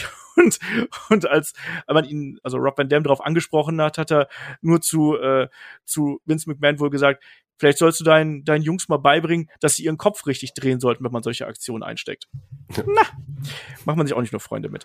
Ähm, so, jetzt sind wir aber bei Vengeance angelangt. Auch das ist ein schönes Match gegen den Undertaker um den Hardcore Championship. Ähm, Clash of Styles hier, das hat äh, richtig Spaß gemacht. Ich mochte das sehr gerne. Und danach kommt das, was du angesprochen hast, Intercontinental Championship, ähm, Jagd. Ähm, und ja, William Regal war damals, war damals äh, Champion Und ähm, die beiden hatten ja dann eine längere Fehde zusammen. Unter anderem kulminierte das dann eben bei WrestleMania 18 ähm, und da konnte sich dann Rob Van Dam seinen äh, Titel hier sichern mit dem Five-Star Frog Splash. Ja. Aber auch hier muss man jetzt mal ganz, ganz kurz sagen, bevor wir jetzt weitermachen, Shaggy. Ähm, Rob Van Dam dann jetzt hier eindeutig in der Midcard angekommen. Er war eher so eine Midcard-Attraction an diesem Punkt, oder? Das schon, aber ähm, in, in der Midcard mit sehr, sehr vielen anderen tollen Wrestlern, mit denen er wirklich tolle Matches abliefern konnte. Also das hat mir schon trotzdem gefallen. Klar ähm, hat er sich sicherlich weiter oben auf der Card gesehen, aber er war, glaube ich, zu dem Zeitpunkt, weil er auch Matches, jetzt kam ja auch eine Matchserie danach gegen Eddie Guerrero, also da konnte er sich nicht beschweren, dass er da nicht gute Gegner, aber auch gut eingesetzt wurde in den Geschichten. Er hat ja immer mal wieder Luft schnuppern dürfen, er hat ja kurzzeitig den Intercontinental an, an Guerrero verloren und den dann wieder zurückgewonnen, aber hatte auch noch mal ähm, kurz noch mal ja Main Event Luft schnuppern dürfen in einem Match gegen den Undertaker. Ja, also die Fehde gegen Eddie Guerrero will ich ganz kurz nochmal aufgreifen, weil ähm, ich das damals, äh, habe ich die beiden live gesehen in Köln gegeneinander und die war, haben eine geile Chemie zusammen gehabt, auch generell ähm, die Fehde der beiden, da sind einige tolle Matches bei rausgekommen, gerade deren Match bei ähm, bei Raw damals, ähm, auch da, das sollte man sich angucken, weil deren Stile haben halt einfach perfekt zusammengepasst. Ja, du hast die Geschichte mit Undertaker angesprochen, der sich dann da schon die äh, WWE Undisputed Championship ähm, gesichert hat. Da hat man so einen, ja, wie soll man sagen, so einen Swerve, so ein Dusty Finish gemacht, ne, wo äh, Rob Van Dam scheinbar gewonnen hatte, aber der Fuß vom Undertaker war auf dem Seil. Ähm, Ric Flair, der damals der Raw-Owner gewesen ist, muss ja sagen, wir sind jetzt in der Zeit, wo Raw und SmackDown getrennt wurden. 2002 war ja der erste Draft. Rob Van Dam war bei Raw, ist dort als vierter Pick mit in das äh, in den Kader aufgenommen worden und man hat versucht, ihn hier eben mit so einem ja Dusty Finish irgendwie noch mal zu pushen. Ähm, das Doofe ist, ähm, da ist nichts draus gemacht worden. Äh, Shaggy, stattdessen ging es ja dann weiter mit dem angesprochenen äh, Leitermatch gegen Eddie Guerrero. Ähm, auch das bekannt dafür, weil da ja ein Fan eingegriffen hat, übrigens. und äh, Rob Van Dam, damals noch absolut valide natürlich, irgendwie in seiner Positionierung. Ähm, und ist dann auch als einer der Top-Favoriten Richtung King of the Ring gegangen, Shaggy. Ja, und da sollte ein anderer Name noch kommen, den man heute heutzutage auch noch sehr, sehr gut kennt. Und tatsächlich habe ich diese, äh, diese kurze Fehde total vergessen. Und zwar äh, Brock Lesnar war sein Gegner. Ähm, und äh, die hatten da eine kurzzeitige Fehde gegeneinander, nachdem Brock Lesnar im ja, King of the Ring Tournament dann Rob Van Dam besiegt hatte. Gab es noch, äh, ich glaube, ein, zwei Matches und die waren gar nicht so schlecht, oder? Also kannst du dich ja. an die Matches noch erinnern? Ich hatte, also ich hatte das total vergessen, aber das äh, war schon, glaube ich, auch für gerade für den Brock Lesnar, der ja wirklich den Mega-Push zu dem Zeitpunkt bekommen hat, glaube ich, ein wichtiger ähm, Eckpfeiler nochmal hier diese guten Matches gegen gegen einen Rob Van Dam bestreiten zu dürfen. Ja, also für Brock Lesnar war das ein Push, weil eben natürlich Rob Van Dam auch entsprechende Namen mitgebracht hat. Also der hatte Beliebtheit, der war immer beliebt bei der WWF, der war ja nie hier bei, bei, bei WWE. Muss man ja hier an der Stelle mal ganz kurz sagen. Der ist ja nie hier geturnt, sondern er war immer Babyface und der ist eigentlich auch immer gut angekommen und hatte immer so ein gewisses Standing bei den Fans. Natürlich ist das mit der Zeit abgeappt, muss man auch sagen, da werden wir gleich noch drüber sprechen, wo man das Gefühl gehabt hat, dass man jetzt keine großen Fäden mehr für ihn gehabt hat, sondern dass der halt eher noch so da gewesen ist. Aber jetzt zu dem Zeitpunkt war er noch sehr legit und da hat er noch sehr viel von diesem Schwung gehabt und äh, war da jemand, wie gesagt, ich habe den damals als King of the Ring Favoriten gesehen. Am Ende ist es Brock Lesnar geworden und wir kennen den Weg, den Lesnar dann äh, beim SummerSlam 2002 gegangen ist. Rob Van Dam, damals ja Intercontinental Champion, hat dann ja in einem Match gegen Jeff Hardy Intercontinental und European Championship vereinigt quasi. Also der European Title wurde dann eingestampft, hat kurze Zeit später den Titel an ähm, Rob Van, äh, an, an, an Chris Benoit verloren und die beiden trafen ja dann auch noch mal beim SummerSlam auch in einem sehr guten Match aufeinander, also Van Dam und Benoit und da konnte sich dann Van Dam zum dritten Mal den IC-Titel äh, zurückholen. Ja, so, jetzt sind ja. wir schon mal an dem Punkt angelangt, wo, äh, wo, wo Rob Van Dam dann hier, wie gesagt, ein Jahr dabei, dreimal Intercontinental Champion. Das ist ganz okay, sage ich mal. Das ist auf jeden Fall okay. Und er hat ja, du hast es gerade ein bisschen abgetan, ähm, aber schon wichtig, dass er damals, diese war ja, gab ja unglaublich viele Gürtel zu dem Zeitpunkt, sehr, sehr viele Titel und die wurden jetzt zeitweise vereinigt. Also der European-Titel, hast, den hast du gerade angesprochen, aber mit dem Hardcore-Titel sollte genau das gleiche kurz darauf passieren. Auch hier ein Rob Van Dam, der beide Gürtel dann siegreich vereinen durfte gegen ähm, Tommy Dreamer. Genau, Tommy Dreamer, damals Hardcore-Champion, ähm, haben die beiden auch noch ein Match äh, miteinander ausgemacht. Ich weiß, dass damals Tommy Dreamer sehr ergriffen davon gewesen ist, weil dieser Hardcore-Titel für ihn so ein bisschen was von ECW irgendwie verkörpert hat.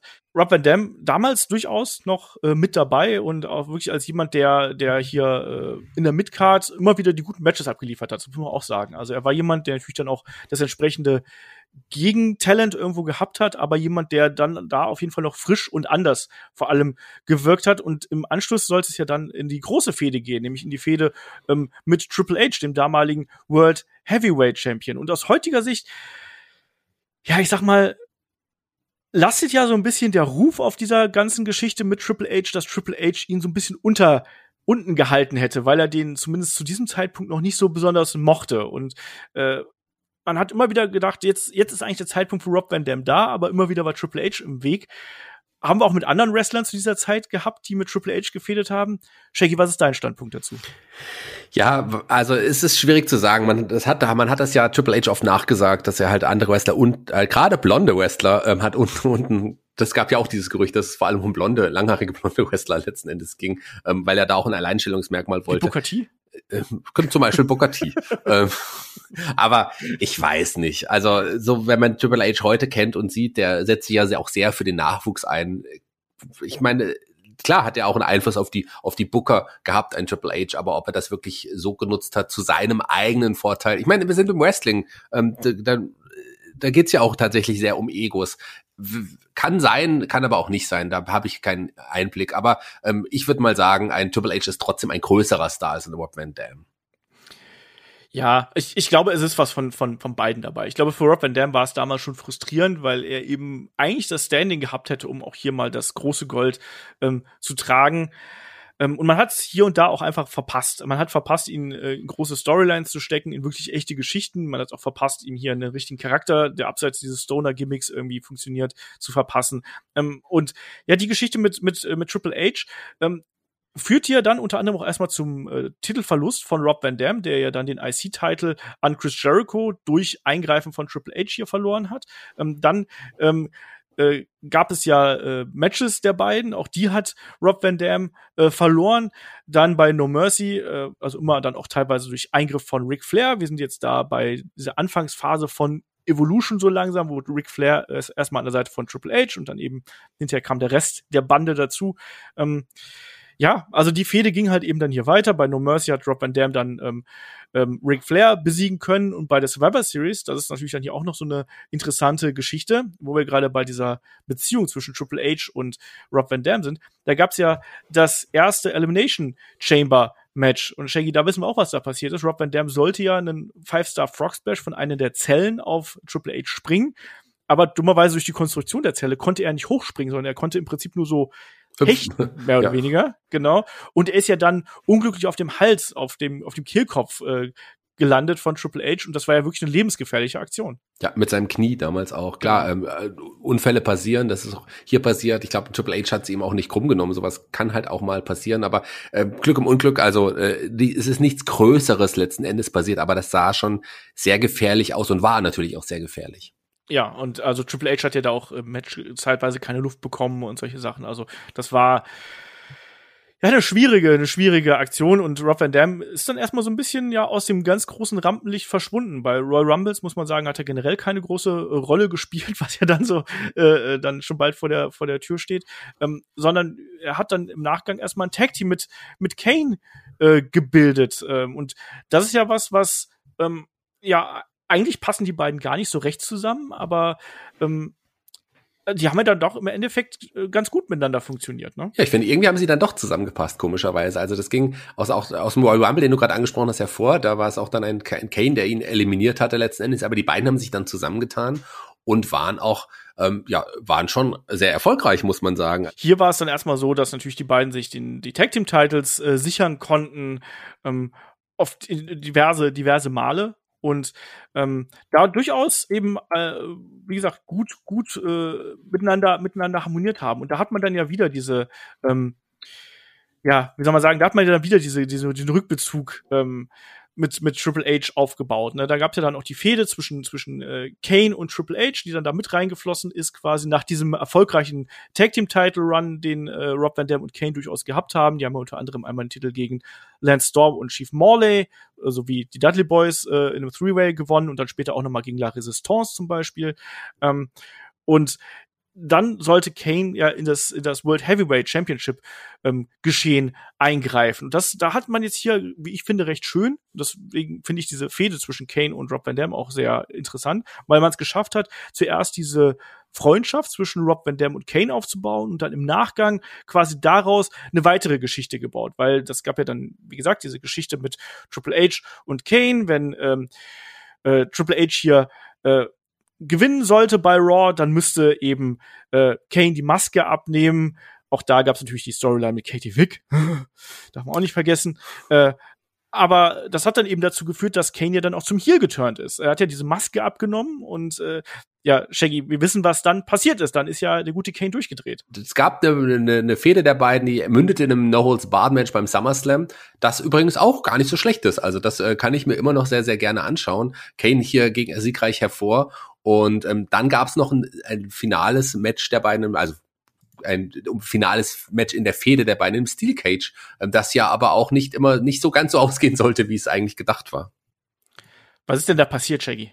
Es gab, ähm, also Rob Van Dam ist quasi durch den den Käfig, äh, ge, ge, ge, war das ein Chokeslam oder zumindest geworfen? Nee, Kane hat ihn hochgehoben, hat ihn in den Käfig geworfen mit so einer Art Press Slam und dadurch hat sich ja die äh, Ringseite, die Käfigseite gelockert und Rob Van Dam ist quasi durch den Käfig durchgeplumpst, am Apron noch abgeprallt und dann auf den Boden aufgeprallt. Eric Bischoff, der damals ja auch das Sagen hat, er kam raus und hat das Match nochmal neu gestartet und am Ende, ähm, ja, war es dann, war es dann Kane, der äh, den Sieg von, von davon tragen durfte. Genau. Kane wurde hier als absolutes Monster ja. gepusht. Hat auch damals gut funktioniert. Wir haben im Kane-Podcast schon mal drüber gesprochen, also auch über die über das Aussehen von Kane, wo er ja zuerst so eine, ja, so eine halbe Frisur gehabt hat irgendwo und noch angemaltes Gesicht. Und man wollte ihn dann so als entstelltes Monster positionieren. Aus heutiger Sicht hat dann auch Bruce Pritchard gesagt, so, nee, ähm, Glenn Jacobs ist dann zu uns gekommen und hat dann gesagt, so, ja, Leute, ich, ich will nicht mit so einer halben Glatze hinten rumlaufen und so und äh, ist natürlich dann auch so für so ein Privatleben irgendwie nicht so besonders schön. Und dann hat man eben gesagt, gut, dann rasieren wir eben eben die Glatze ab. Aber hier war Rob Van Dam. Erstmal eine halbe, halbe Frisur und dann jetzt rasieren die mir auch noch die Glatze ab. Also ja, Sachen gibt's. Wir rasieren ihm eine Glatze. ähm, für die Geschichte hier war das aber durchaus in Ordnung. Also ich kann mich da sowohl noch an äh, diesen Gesichtsausdruck von Rob Van Dam erinnern, wo Kane die Maske abgenommen hat, der dann da in der Ringecke saß und so, oh, krass, was ist das denn für ein Monster? Und äh, Kane, der dann komplett durchdreht und Rob Van Dam natürlich dann chokeslammt und, und äh, vermöppt. Und man hat ja Kane auch im weiteren Verlauf sehr gut aufgebaut, unter anderem ja mit einem ähm, äh, Tombstone gegen Linda McMahon zum Beispiel, äh, den man auf die Rampe da gezeigt hat. Also das fand ich gut. Und das war auch eine für mich eine der der größeren Fäden, die Rob Van Dam bei der äh, bei WWE hier gehabt hat, weil er ist dann im Nachgang ist er wieder so ein bisschen in die Midcard gegangen irgendwo, ne? Weil Shaggy dann ging es weiter mit der Jagd auf den Intercontinental Championship. Und ja, damals äh, ähm, gehalten von Christian und da war er dann eben noch mit Christian und Chris Jericho zugegen. Und Chris Jericho übrigens damals auch nicht nur Freund mit äh, Rob Van Dam, sondern er hat gesagt, so, der, der, der könnte ein bisschen mehr sein als das, was er eigentlich ist, sondern auch der hat sich so ein bisschen gewünscht, dass Rob Van Dam ein bisschen emotionaler mal wäre, als, als er das dann tatsächlich irgendwo ist. Aber hier in der Fehde gute Matches bei rausgekommen, aber ich sag's ganz ehrlich, das ist keine Fehde, an die ich mich erinnern kann. Ich im Gegensatz schon, tatsächlich, okay, weil ich ein großer Christian-Fan ähm, auch war und bin. Und ich mochte gerade dieses Leitermatch, dass die beiden das stimmt. gegeneinander das hatten. Genau, das mochte ich sehr. Und auch so diese Involvierung von einem Jericho. Das war ja auch, ähm, das war ja so ein Hin und Her dann auch. Das, das fand ich sehr, sehr cool. Also ich mochte die Zeit sehr. Und ähm, mir hat da Rob Van Dam wirklich sehr gut gefallen. Ich, ich äh, fand gerade, die hatten, die drei hatten miteinander eine sehr, sehr gute Chemie. Und das hat wirklich, wirklich Spaß gemacht. Und dann sollte ja auch, äh, soll es ja weitergehen mit, mit Wendy Orton mit der Geschichte von Rob Van Dam gegen Wendy Orton. Auch das fand ich damals richtig cool, weil Wendy Orton, ähm, das war jemand, in dem ich damals sehr, sehr viel gesehen habe und eigentlich auch, kann man sagen, äh, recht hatte, weil auch heute immer noch ein großer Star. Ja, also bei Randy Orton, da, da, da waren ja alle Zeichen auf Superstar irgendwo gestellt, wenn man ehrlich ist. Also ähm, das hat man dann aber hier so im Verlauf dieser äh, Survivor Series Geschichte zwischen äh, Team Austin und Team Bischoff äh, dargestellt, wo ja Rob Van Dam erstmal Randy Orton pinnen konnte und daraus ähm, entstand dann eben eine Fehde um den äh, Titel von Rob Van Dam, weil Rob Van Dam hat sich ja dann im Verlauf dieser Jericho Christian Fehde hat sich ja zum fünften Mal inzwischen den IC-Titel geholt und daraus soll sich ja dann was entspinnen. Ähm, ich weiß, dass ich das Match damals bei Armageddon nicht so geil fand. Ich habe gedacht, das wird geiler. Es war okay, aber es war irgendwie, weiß ich nicht, da hat mir ein bisschen was gefehlt. Da kann ich mich noch dran erinnern, aber äh, ähm, hat ein bisschen was gefehlt. Und ja, Rob Van Dam sollte dann im weiteren Verlauf ähm, wieder mit Evolution fäden. Und äh, auch hier hat man dann so ein bisschen dieses Zugpferd Tag Team genommen, weil man hat Rob Van Dam und Booker T in ein äh, Team gesteckt erstmal und äh, weil die beiden sind wohl damals miteinander gereist, erstmal, das muss man auch sagen, das waren Kumpels und da hat gesagt, gut, wir haben für die beiden keine Pläne, stecken wir die erstmal in ein Tag-Team und ja, also kein legendäres Tag-Team, sage ich jetzt mal ganz vorsichtig, Shaggy. Ja, aber ich finde, die haben auch irgendwie zusammengepasst. Also ich, äh, das fand ich überraschend. Ähm interessant, die beiden so auch letzten Endes zu sehen. Klar, ich mochte dann vielleicht AVD und Kane lieber und Booker T und Gold das wahrscheinlich lieber, aber irgendwie aus irgendeinem Grund fanden die beiden auch ganz cool zusammen. Ich kann gerade bei WrestleMania 20, ähm, da war ich, ich hatte, haben wir das nicht neulich irgendwie zusammen gesehen? Nein. Oder musste ich irgendwas bei West für WrestleMania 20 schauen für Match of the Week? Ich weiß es nicht. Jedenfalls ist mir da dann, äh, hatten die ja da auch dieses Fatal Four Match, äh, Fatal Four Way Match ähm, um die Tag Team Gürtel und da ist mir dann wieder in Sinn gekommen, ach, eigentlich so, so eigentlich waren die ganz cool zusammen. Aber so, äh, außer an dieses äh, Match bei WrestleMania 20, äh, viel mehr kann ich mich natürlich, gut, die Geschichte mit Evolution, so viel mehr kann ich mich auch nicht mehr erinnern. Ja, die beiden haben sich ja ähm, die, die Titel äh, von Ric Flair und Batista geholt bei Raw. Vielleicht, also da, da ist so diese Geschichte mit Evolution ja so ein bisschen weitergegangen und dann im Nachgang kam ja dieses Match bei WrestleMania 20, was aber auch nicht gut gewesen ist. Ich weiß nicht, warum du dich daran erinnern kannst. Weil ich es gesehen habe. Jetzt okay. vor kurzem erst.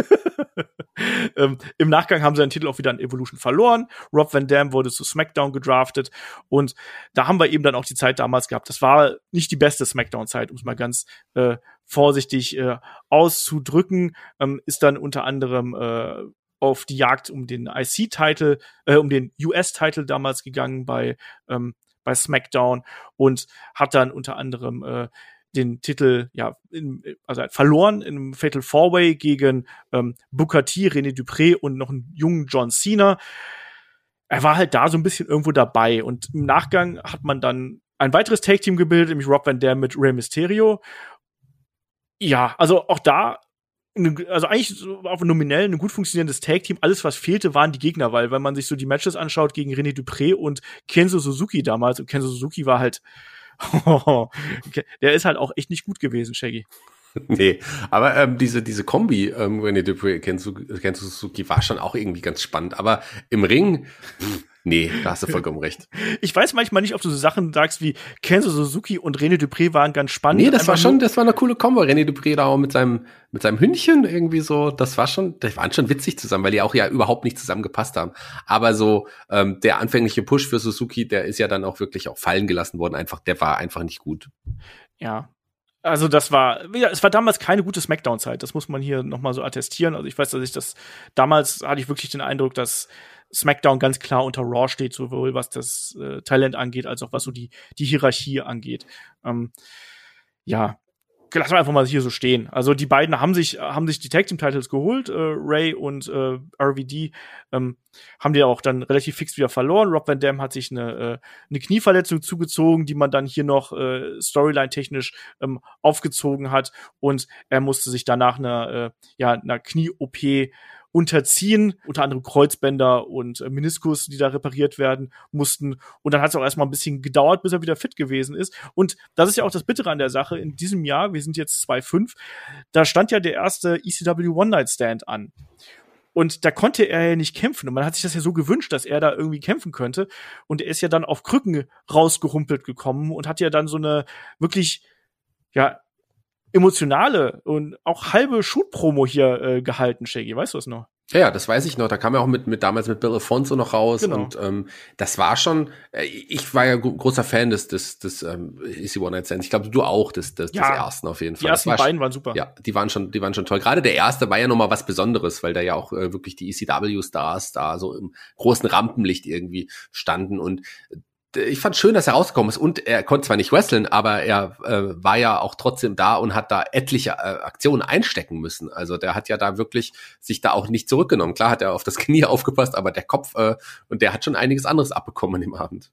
Ja, er ist von, von äh, Rhino attackiert worden ja. und dann hat ja Sabude safe gemacht und er hat ja dann immerhin zum Abschluss noch den, äh, es heißt Chair Surf, habe ich jetzt offiziell gelernt. Also quasi diesen, diesen Dropkick äh, mit, mit Stuhl in der Hand in den, äh, gegen den in der Ringecke liegenden Gegner hat er dann noch gezeigt. Aber er war da eben trotzdem noch überhaupt nicht fit irgendwo und hat das, glaube ich, auch in erster Linie deswegen gemacht, weil weil ihm das was bedeutet hat und weil er das ganze drumherum hier geliebt hat. Und das war ja auch geil. Und ich weiß noch, dass mir das damals wirklich ein bisschen das Herz gebrochen hat, dass gerade Rob Van Dam, den man so stark mit ECW verbindet, bei dieser ersten Show, bei der ersten One-Night-Stand-Show nicht antreten konnte. Das war, das war bitter irgendwo.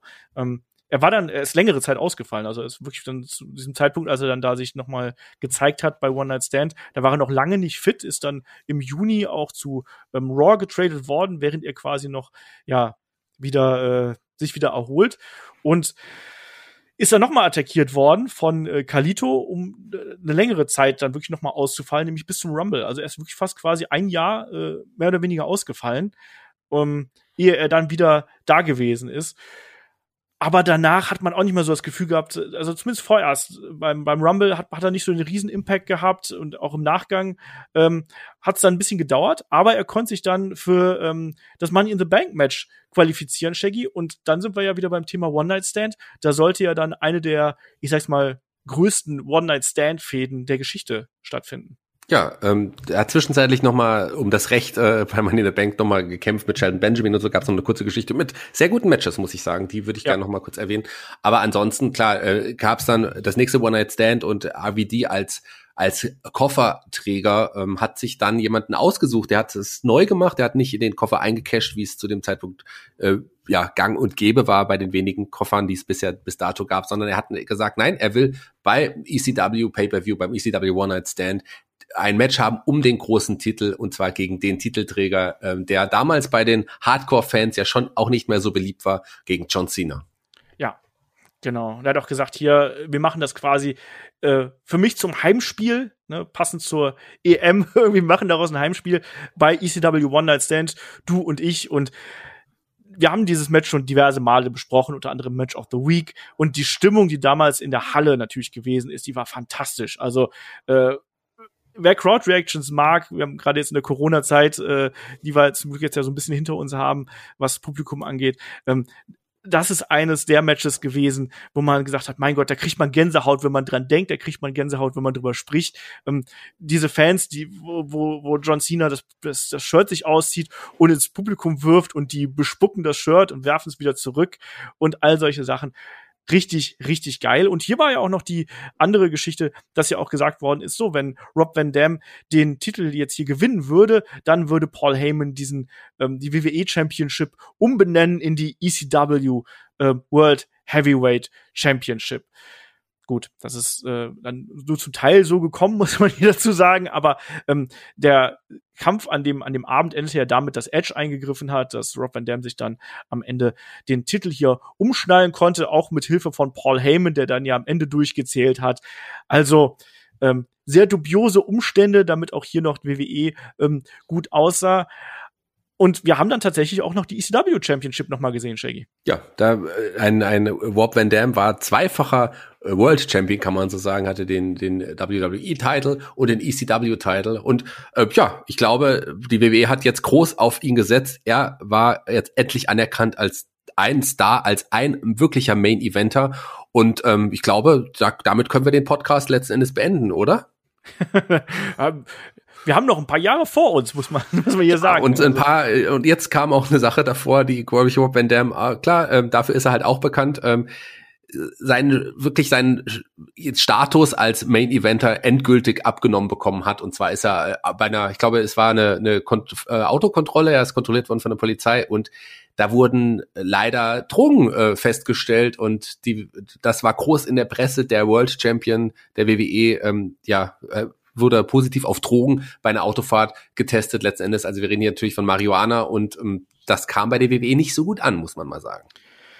Nee, überhaupt nicht. Man hat ja vorher schon den Eindruck gehabt, wie du schon richtig gesagt hast, dass man hier mit ihm großes Voll gehabt hat. Er hat ja noch bei Vengeance hat er einen Titel ja noch verteidigen können, also die WWE Championship. Wir sind da auch zu der Zeit, als ähm, die ECW gestartet ist, also die WWE ECW TV Show und Rob Van Dam wirklich als als Galionsfigur quasi vorneweg, zwei Titel, äh, beide gehalten, er ist Triple Crown Champion dadurch geworden und alles Mögliche. Er war da wirklich on top of the world, um es mal so auszudrücken, und dann wirklich ähm, ja, was du gesagt hast, ne, äh, Autokontrolle oder, oder Fahrzeugkontrolle und da ist eben festgestellt worden, dass, äh, dass er da Marihuana dabei gehabt hat, kam bei der ähm, WWE alles andere als gut an und er hatte in einer verkürzter Zeit beide Titel verloren. Erstmal ähm, bei Raw am 3. Juli hat er den WWE Championship in einem äh, Triple Threat an äh, Edge verloren. Da trafen dann Rob Van Dam, Edge und John Cena aufeinander. Und einen Tag später bei ECW verliert er die ECW World Heavyweight Championship an Big Show, nachdem Paul Heyman von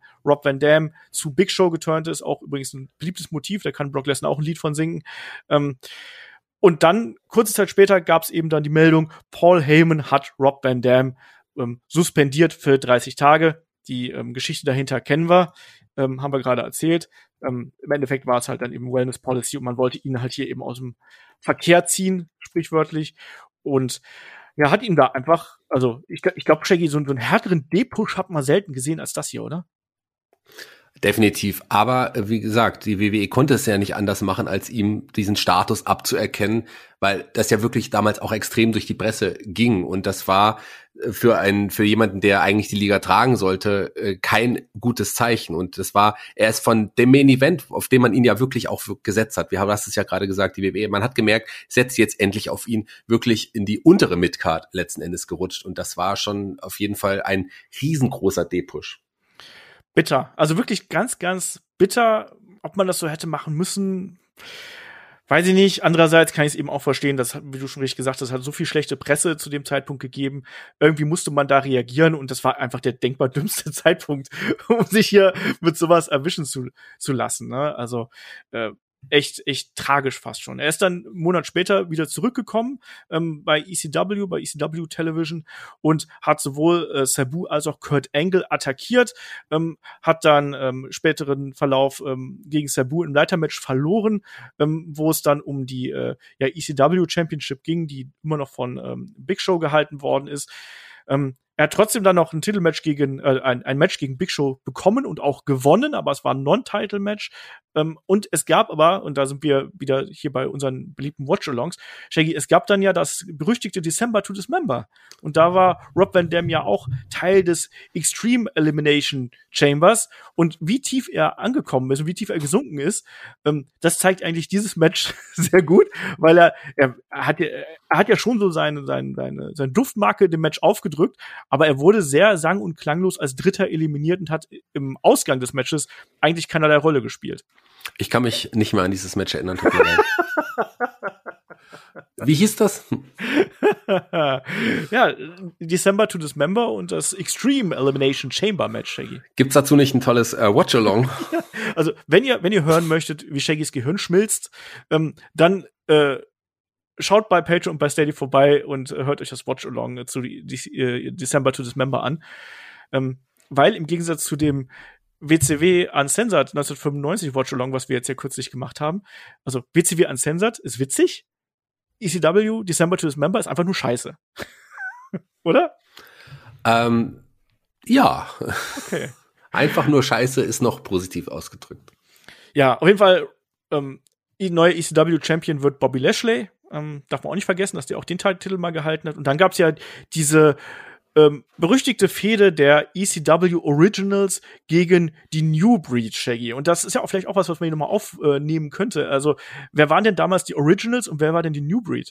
Ja, also die, äh, alte Original ECW Stars, ähm, die quasi alteingesessenen Aushängeschilder der alten ECW, die ja auch bei der neuen ECW mit am Start waren.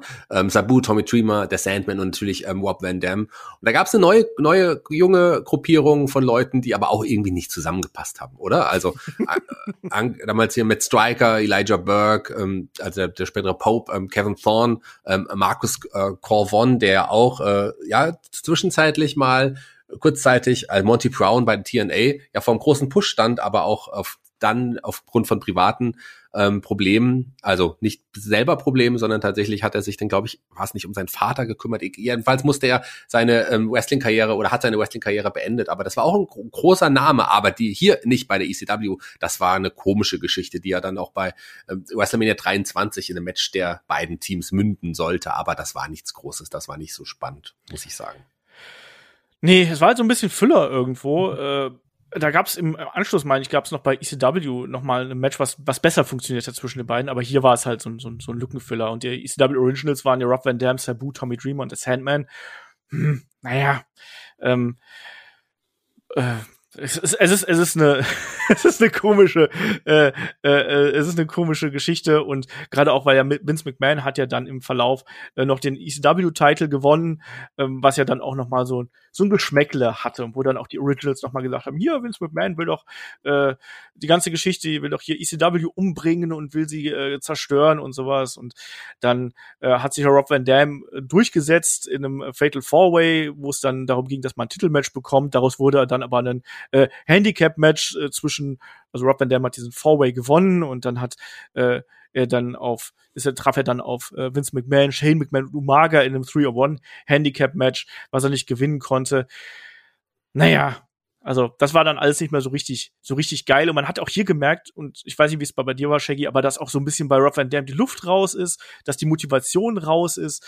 Und ich hatte immer ein bisschen das Gefühl, dass gerade nach diesem gescheiterten großen Titelrun dass er einfach keine Lust mehr gehabt hat. Er hat noch sein, sein Programm runtergespult irgendwo. Das hat, ich habe bei Rob Van Dam häufiger so, so Phasen gehabt, wo ich diesen Eindruck gehabt habe. Und hier war es ihm dann auch so. Hat er noch sein Programm runtergespult, hatte dann noch eine, eine Fehde mit Randy Orton und dann war es das auch erstmal. Wie hast du diese, diese, äh, ja, dieses Ende eigentlich dieser, ähm, dieses ersten WWE-Runs hier gesehen? Ja, ich sehe das ganz genauso wie du. Also ich habe so auch wirklich dieses Gefühl gehabt, nach, deswegen wollte ich den Podcast an der Stelle auch beenden, dass ab da auch irgendwie wirklich insgesamt so die Luft raus war. Man hat ja, man mochte ja Rob Van Dam, das haben wir am Anfang des Podcasts gesagt, und man hat ihm ja auch wirklich das Beste gewünscht. Und dann war es endlich der Moment nach all diesen Jahren, wo auch die WWE dann auf ihn gesetzt hat und ihm vertraut hat und ihm wirklich auch die, die Top-Position der Liga ähm, gegeben hat. Und dann äh, passiert sowas, äh, was ihn dann einfach um, um Welten zurückwirft, äh, da war für mich wirklich auch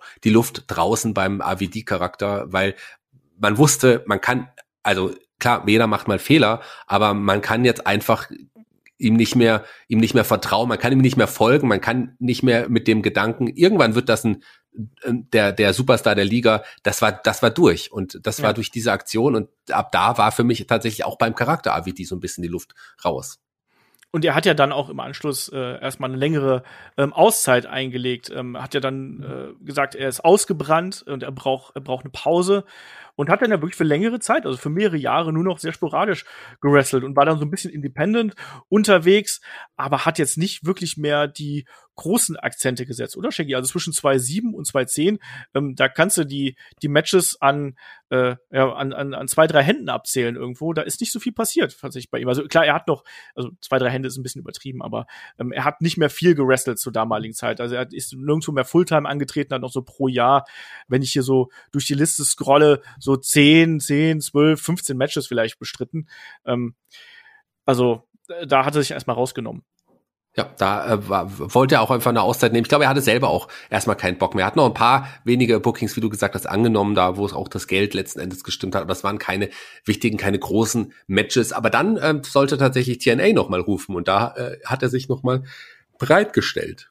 Genau, er war bei AWR, war er sehr äh, aktiv hier bei diesen quasi so Legendenshows irgendwo. Ja. Und da weiß man ja, dass die recht gut bezahlen für recht wenig im Ring, sagen wir es einfach mal ganz, ganz, ganz, ganz vorsichtig. Ich meine, er hat auch bei äh, Pro Wrestling Guerilla zum Beispiel, bei PWG hat er, hat er auch äh, gerestelt zwischenzeitlich. Ähm, solche, solche Geschichten hat er dann eben gemacht, war auch dann zwischenzeitlich noch mal bei ja, Reunion-Shows und sowas zugegen, aber alles nichts mehr ernst zu nehmen. Und du hast es gesagt, also er ist dann ähm, äh, bei TNA aufgeschlagen. Und da sind wir dann schon im Jahr 2010 und ist dann äh, bei einem äh, bei einer äh, Montagsshow hier von Impact ähm, aufgeschlagen und hat äh, Sting besiegt und wurde dann aber auch im, im gleichen Atemzug ähm, äh, direkt wieder rücklings attackiert und hat dann erstmal äh, bei, bei Impact auch durchaus seinen, seinen Eindruck hinterlassen. Er war ja dann erstmal äh, ein Jahr zugegen und konnte sich ja dann auch recht schnell, nämlich ähm, in der Nacht nach Lockdown, da gab es ja damals ähm, das ähm, ja, das Match zwischen Team Hogan und Team Flair. Rob Van Dam war Teil von Team Hogan an der Seite von äh, Jeff Hardy, Abyss und Jeff Jarrett. Team Flair war damals Sting, Desmond Wolf, Nigel McGuinness, ähm, Robert Root und James Storm. Und äh, da war er eben mit dabei und die haben da auch gewonnen.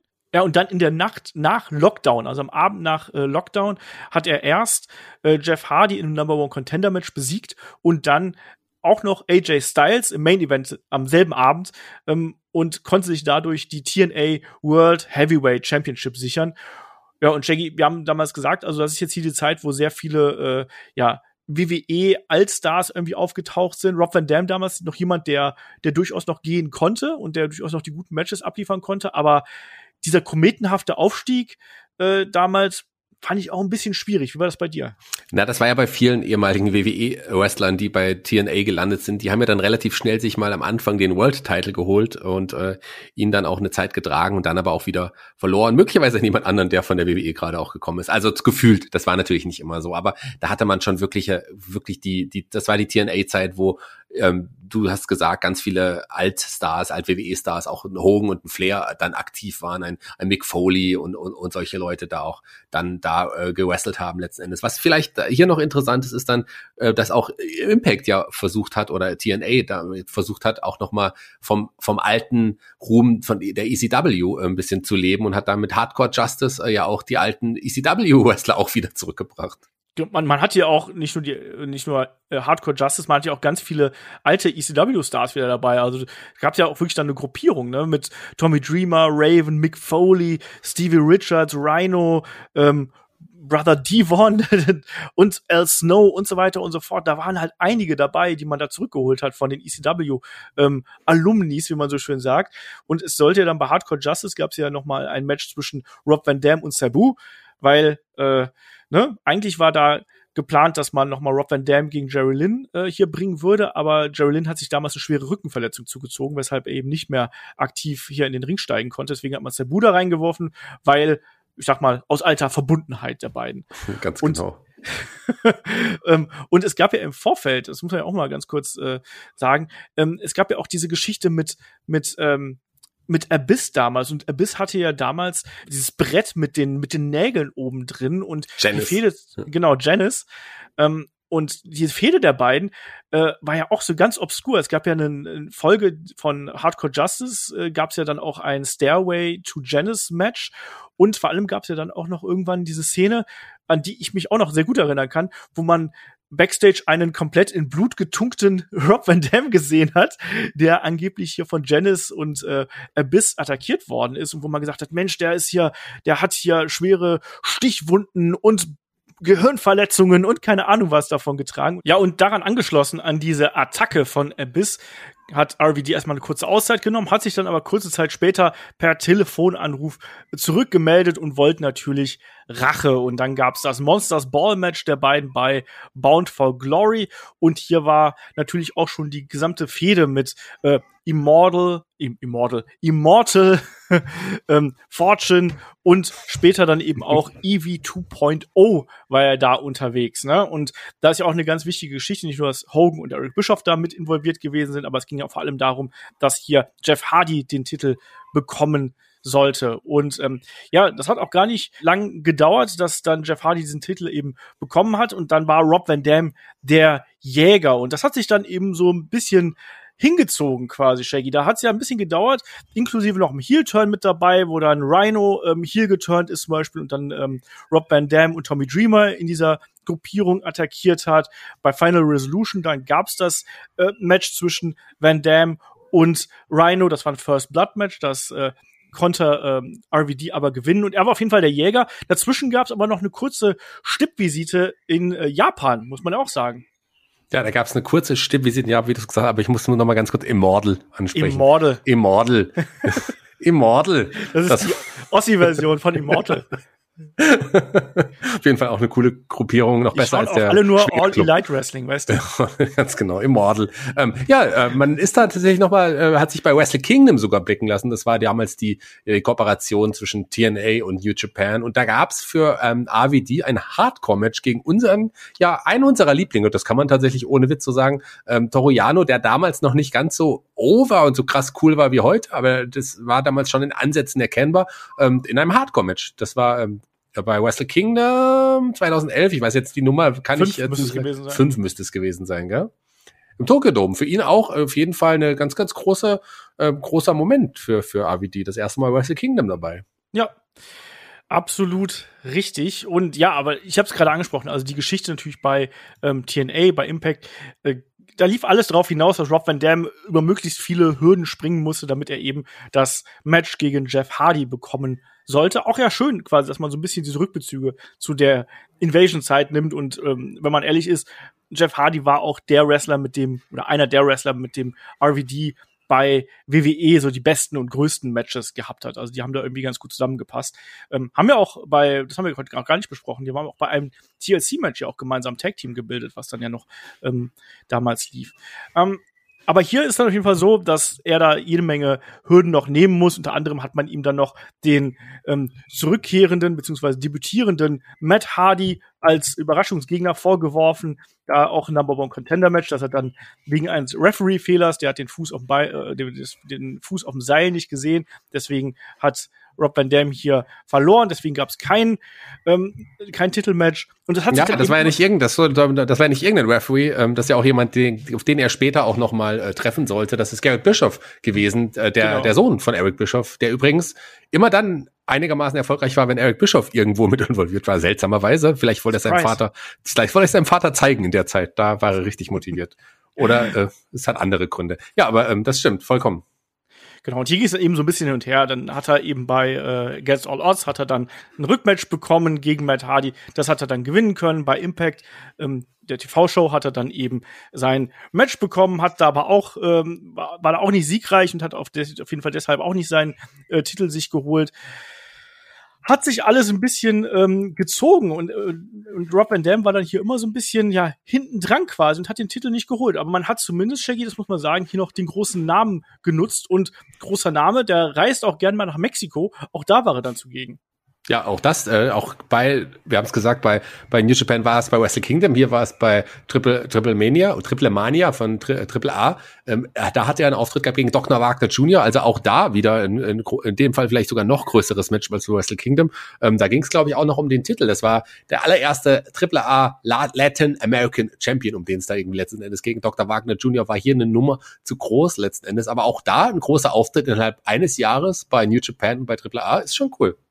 Ja, alles hintereinander irgendwo und da sollte noch einiges mehr kommen auch in dieser Zeit. Wie gesagt, Impact war eben auch noch mit dabei. Da hat man dann die Fehde gegen Jerry Lynn nochmal aufgegriffen. Das hat ja bei Hardcore Justice ähm, im Vorjahr nicht funktioniert. Jetzt hat man es dann eben wieder aufgegriffen und es kam dann auch, da können wir einen kleinen Sprung machen, bei Bound for Glory. Dazwischen waren noch Matches gegen Crimson zum Beispiel. Nicht, nicht so wichtig. Ähm, ähm, kam es auf jeden Fall bei Bound for Glory, kam es zu einem Full Metal Mayhem Match zwischen den beiden, was weil ich, ich kann mich dran erinnern, dass ich mir das damals angeschaut habe, weil ich ja diese Geschichte der beiden sehr geschätzt habe und diese Matchserie der beiden. Ich weiß, dass ich ein bisschen enttäuscht gewesen bin, auch wenn die beiden da wirklich ja eine ja sich alle Mühe gegeben haben, dass das gut aussieht und dass das gut wird, aber es war nicht mehr der alte Zauber, sagen wir es mal so. Kannst du dich da noch dran erinnern, Shaggy? Äh, ja, aber auch nicht mehr so richtig. Ich weiß nur, dass ich auch ein ein bisschen was erwartet habe, aber letzten Endes dann auch so enttäuscht war. Aber klar, der alte Zauber war nicht mehr nur noch da, sondern das waren ja zwei alte Männer, die jetzt hier ein Match bestritten hatten. So ein bisschen, ja, irgendwie schon. Ne? Also mein Rob Van Dam, der war jetzt hier, der ist jetzt hier 41, 42 irgendwie, also alt ist das da noch übertrieben, aber Jerry Lynn natürlich mit seiner Verletzungsgeschichte hinten dran. Ähm, war da nicht mehr nicht mehr so fit natürlich wie vor zehn Jahren oder sowas. Das äh, kommt Aber vom vom vom Flair irgendwie hatte es trotzdem noch mal was Besonderes, die beiden noch mal gegeneinander zu sehen. Also äh, man dachte ja, man wusste, das würde das letzte Match möglicherweise der beiden auch sein. Zwei Männer, die ja über, man kann es ja jetzt auch sagen Jahrzehnte dann auch eine Langzeitrivalität hatten und auch wirklich ähm, für zumalig damalige Verhältnisse großartige Matches gesorgt hatten. Genau. Ja, machen wir weiter hier im Text. Wir haben noch eine Fehde gegen Christopher Daniels, die äh, Rob Van Dam dann hier eben bestritten hat und am Ende siegreich daraus hervorgegangen ist. Und er war eben weiterhin auf der auf Titelgoldjagd irgendwo. Ähm, ist auch noch mal äh, Number One Contender geworden, aber hat's wieder vergeigt und ist da dann eben von Bobby Roode bei Sacrifice äh, besiegt worden. Kurze Zeit später ist er dann auf den ähm, TNA Television Title gegangen, der damals von Samoa Joe gehalten worden ist. Aber auch da ja, no cigar, wie man so schön sagt. Ähm, und nachdem er jetzt quasi alle Titel durch hat und überall gescheitert ist, da bleibt hier noch ein Gürtel übrig, irgendwo mit einem großen X drauf, Shaggy. Und den konnte er sich dann auch zum Ende seines ähm, ja, ersten Runs hier sichern. Ja, und das gegen ähm, jemand, der auch ja mittlerweile bei der WWE unter Vertrag steht, äh, damals als Sima Iron angetreten, äh, Michael Paris alias Joaquin Wild oder ähm, äh, wie Olaf ihr gerne hört, Joaquin Phoenix ist es natürlich nicht. Äh, der, den durfte er endlich entthronen und zum ersten Mal ähm, X-Division Champion werden. Und die X-Division Championship war jetzt zu dem Zeitpunkt nicht mehr der Gürtel, den er mal, der er mal zeitweise auch war. Wir erinnern uns an gerade die großen Zeiten eines Samoa Joes in, in dieser Titeldivision. Aber trotz allem ein wichtiger, auch, auch Titel mit Prestige, den er dann hier nochmal sein eigen nennen durfte. Genau, hat ihn auch einige Male verteidigt, auch gegen alte Bekannte, Kid Cash zum Beispiel, ähm, war dann dabei, auch gegen ähm, Austin Aries zum Beispiel.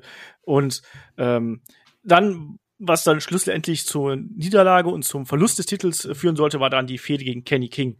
Da hat er dann eben zum Ende hin ähm, seinen Titel verloren und auch da hat er dann äh, ja jetzt erstmal gesagt, so mein Vertrag ist ausgelaufen. Da sind wir jetzt im März 2013. Vertrag ist ausgelaufen ähm, und hat dann im offiziellen Interview gesagt, dass er äh, mit keiner Promotion verhandeln würde und er sagt, ähm, er hat keine Lust mehr, weil seine seine Coworker, äh, weil, weil ich die nicht mag und so. Also ist da erstmal ausgestiegen aus der Promotion und gesagt, so jetzt reicht's mir.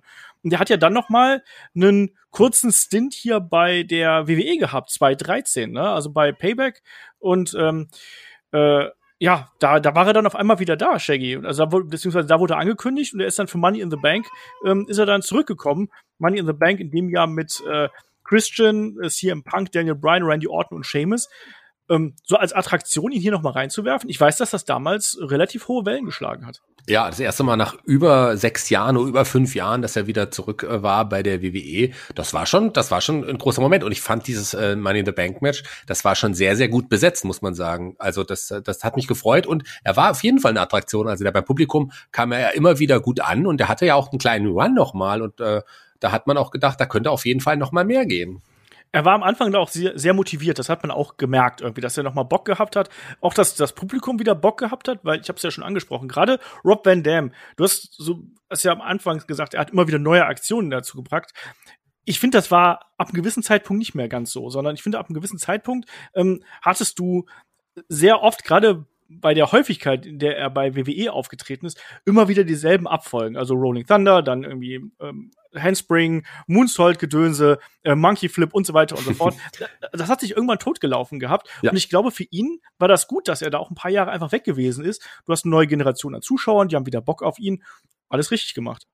Ja, gut, weil bei WWE neue Generation zuschauen, ich würde mal behaupten, die, die, die haben doch die gleiche Generation wie vor zehn Jahren. Aber klar, zu dem Zeitpunkt schon neue, auch neue Gegner, neue äh, Matchmöglichkeiten. Und was auch neu war, er hatte ja kurzzeitig noch einen eigenen Personal Wing Announcer. Ähm, weiß nicht, ob du dich in die Zeit erinnerst. Das war die Zeit, da hat er auch noch mal eine Feder gehabt gegen gegen Alberto Del Rio, den ich auch, dessen Name ich nicht unbedingt so gern in den Mund nehme, muss ich ganz ehrlich sagen. Aber der hatte ja damals Ricardo Rodriguez als sein Ring Announcer und da gab es ja den Split und Ricardo Rodriguez hat dann quasi den, den Feind, den Gegner äh, von, von Alberto ähm, announced und das war in dem Fall AVD.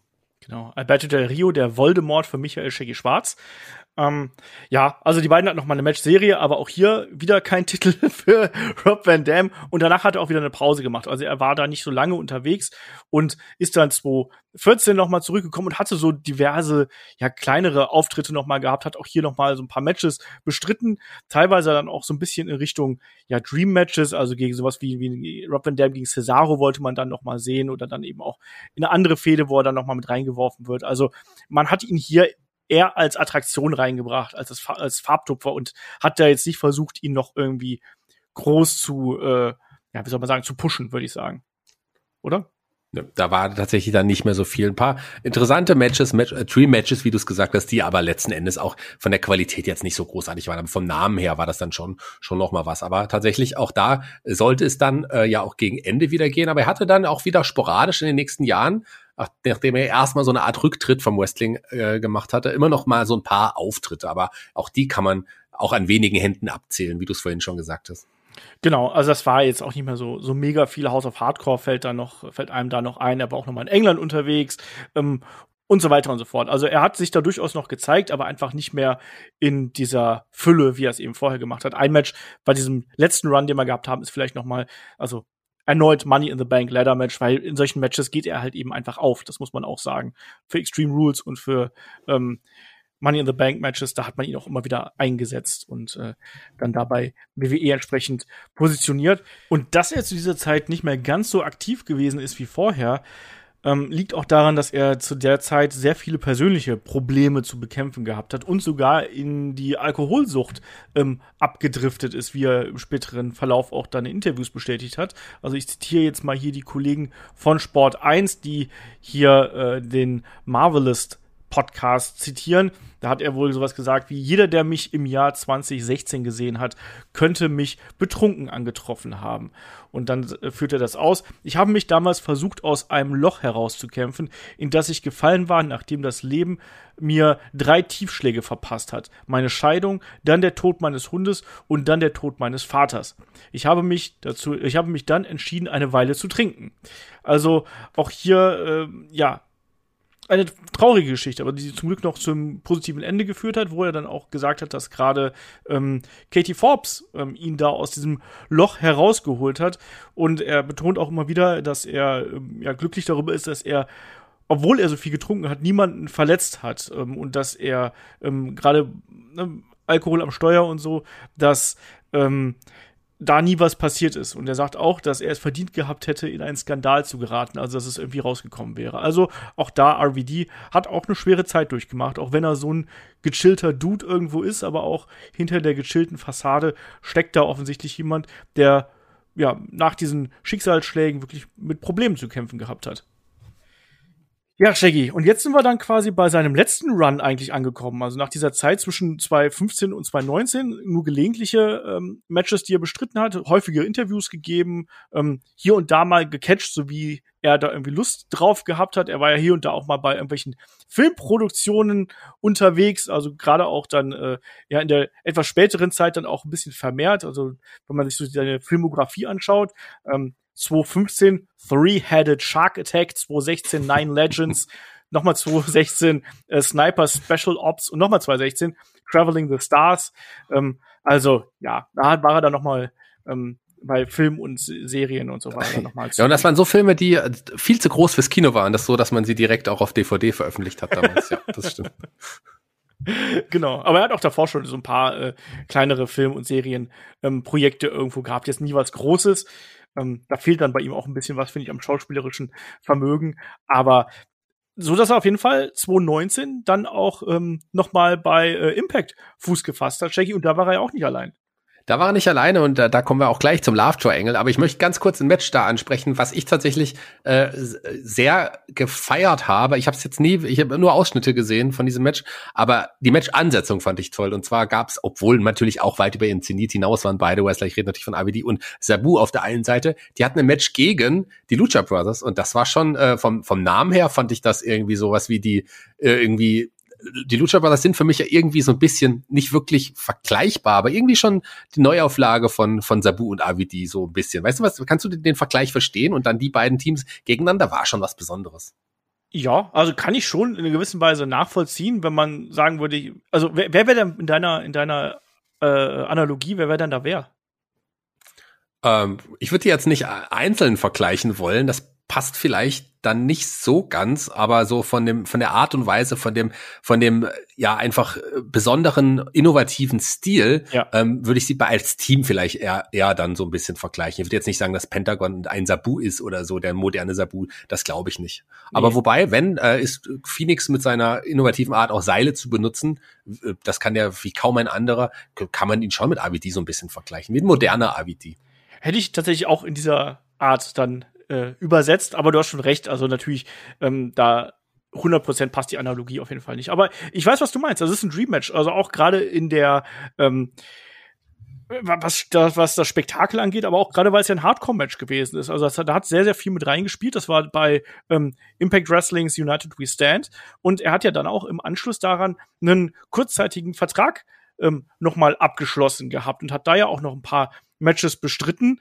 Und ja, also äh, äh, hat er ja auch durchaus von sich reden gemacht dann im, äh, im Nachgang, Shaggy. Ja, aber da gab's halt tatsächlich die Geschichte mit den alten ECW-Stars nochmal, mit Dreamer und Sabu, mit denen er nochmal geteamt hat. Aber auch eine interessante Match-Serie, unter anderem mit Sammy Callahan. Und da kommt jetzt die Begleitung auch von AWD. Seine neue, ähm, ja, sind ja jetzt auch schon ein paar Jahre zusammen, Lebensgefährtin, die auch Wrestlerin ist ähm, und auch dafür sehr Aufsehen gesorgt hat, weil sie immer in der Regel sehr leicht bekleidet auch äh, da angetreten ist, aber auch in Backstage-Segmente gab es da. Und da kommen wir zum Love Triangle, was ich vor ein paar Minuten angesprochen hatte. Ähm, das ist dieses, äh, da gab es ja dieses Video, diese Videosequenz, wo ähm, ja Katie Forbes, äh, wie sie heißt, und AVD sich da im Bett geregelt haben mit einer Freundin von Katie Forbes und äh, die Damen waren tatsächlich nicht bekleidet, äh, mit Sahnemann so ein bisschen bekleidet, wie auch immer, man hat nicht so alles gesehen, aber das war damals selbst dem Fernsehsender zu viel und auch das YouTube-Video, was kurzzeitig ja auch äh, wirklich auch durch die Decke gegangen ist, wurde dann auch von YouTube letzten Endes entfernt. Ich habe es nochmal versucht in Vorbereitung zum Podcast, extra speziell für euch, liebe Hörer, mir das nochmal anzuschauen. Ich habe es nicht gefunden. Also wenn ihr einen Link findet, schickt's mir bitte nochmal zu, weil ich fand das damals cool. ja, aber damit auf jeden Fall nochmal für Aufsehen gesorgt. Wrestlerisch muss man sagen, da hat man dann schon gemerkt, dass er langsam über seinen Zenit drüber ist. Da fehlte dann sehr viel von der Dynamik, die ihn mal ausgemacht hat, sehr viel von dieser Crispness und auch, auch der, der Athletik, da ist schon ein bisschen was verloren gegangen. Und er ist ja auch ein bisschen runter geworden. Also er ist nicht mehr ganz der, der Bodybuilding-Freak, der mal äh, gewesen ist, sondern er hat sich auch gut gehen lassen. Das kann man, kann man ihm auch nicht nach äh, irgendwie böse halten oder sonst irgendwas. Ähm, ja, und da das, das ist dann im Endeffekt hier auch schon fast äh, das Ende vom Lied, beziehungsweise von der, von der Karriere von Rob Van Dam. Also wir werden ihn, denke ich mal, noch immer mal wiedersehen. Wir haben gesehen, dass er in die Hall of Fame von WWE aufgenommen worden ist. Ähm, er war bei Raw Reunion auch mit dabei und ähm, obwohl er da eben eigentlich noch bei, bei Impact unter Vertrag gewesen ist, das, das ist so ein kleiner Aufreger hier. Ähm, aber damit sind wir eigentlich an dem, an dem Punkt der Karriere angekommen, wo wir sagen können, Shaggy, wie geht's denn weiter für Rob Van Dam? Ja, ich glaube, äh, der wird immer mal sporadisch noch Auftritte haben für die WWE, aber ich glaube, im Ring ist es wohl auch letzten Endes vorbei. Ähm, äh, ich verfolge äh, die Instagram-Seite seiner Lebensgefährtin und krieg da immer mal so ein bisschen mit, was mit, warum lachst du? Was ist einfach nur aus, aus hier ähm, Reportergründen. Man will ja auch ein bisschen informiert sein für die Hörer, was da bei AVD so passiert. Und ähm, finde ich da ihre Seite auch deutlich interessanter als seine Seite letzten Endes. Aber ähm, er ist eine Legende, er ist eine Wrestling-Legende, er ist jetzt kein, na, der jetzt vielleicht in einem Status der der wie ein Rock oder Austin wäre er nie gelandet. Wenn, vielleicht ja, wenn nicht dieser eine Vorfall gewesen wäre, aber so ist das trotzdem jemand, der das Wrestling sehr geprägt hat mit seinem ganz besonderen Stil und der wird über Jahre hinweg immer noch, wenn er mal auftaucht, auch für großen Jubel sorgen, weil das einfach wirklich eine Wrestling-Legende ist. Ja, er war eben auch immer beliebt durch die Art und Weise, wie er sich präsentiert hat, durch den innovativen Stil, den er gepflegt hat. Ich habe noch eine Frage äh, hier für dich, Shaggy. Ähm, bevor wir dann hier wirklich zum Fazit quasi kommen, ähm, was war denn dein Lieblingstheme von Rob Van Dam? Also war es ähm, Pantera bei der ECW? War es ähm, One of a Kind bei WWE? Oder war es dann, oder vielleicht auch die die schlechte Version von äh, dem Invasion Angle, dieses was einfach immer nur ein, ein Loop gewesen ist, der sich über Jahre abgespielt hat. Ähm, oder war es vielleicht doch ähm, die Impact-Version mit ähm, Whole Effin' Show? Die war auch gar nicht so schlecht. Ähm, also das war eigentlich die war doch in Ordnung, come on. Aber klar, One of a Kind ähm, war schon was, die WWE-Theme war auch schon ganz geil, das hat äh, auch richtig gut zu ihm gepasst. Aber ich muss natürlich als alter ECW-Anhänger ähm, auch sagen, es ist natürlich, es war Walk, gell, Walk äh, ja, von Pantera? Walk, Walk, Walk äh, von Pantera ist natürlich der Song, der ihn ausgemacht hat. Ähm, das hat schon super gepasst. Nicht, dass nicht nur, dass Pantera wirklich eine verdammt geile Band ist, äh, die, äh, die ich wirklich sehr mag, aber auch einfach der Song hat einfach so gut zu ihm gepasst. Das, das war schon geil. Also wir werden ihn wahrscheinlich nie wieder mit dem, es sei denn, er tritt mal bei AEW an, da wird ein Tony Khan vielleicht die Musik für ihn nochmal kaufen, aber ansonsten werden wir ihn nie wieder mit der Musik hören. Ja, ähm, ich mochte One of a Kind auch ähm, echt ja. gern, weil ich finde, das hat auch sehr gut zu ihm gepasst und hat auch diesen Stil von äh, Walk so ein bisschen transportiert. Sing doch mal. Was? Von One of a Kind? One, one of a Kind. nee. Das ist kein Lied, das man singt, oder? one of a Kind. One of a Kind. Doch, das kann man. Äh, das müssen wir David überlassen. Ähm, ja, aber was ist denn jetzt hier dein, dein Abschlussfazit? Du hast ja schon ein bisschen gesagt, also er ist jetzt nie der absolute Superstar gewesen. Trotzdem, wie ich finde, ein absoluter Publikumsfavorit. Das haben wir auch mitbekommen, als wir den Podcast angekündigt haben. Da gab es auch Reaktionen mit, hey cool, wir haben gedacht, wir sehen den bei den Helden aus der zweiten Reihe. War auf jeden Fall auch so ein Kandidat, da haben wir mal drüber nachgedacht, ob wir den die Helden aus der zweiten Reihe packen.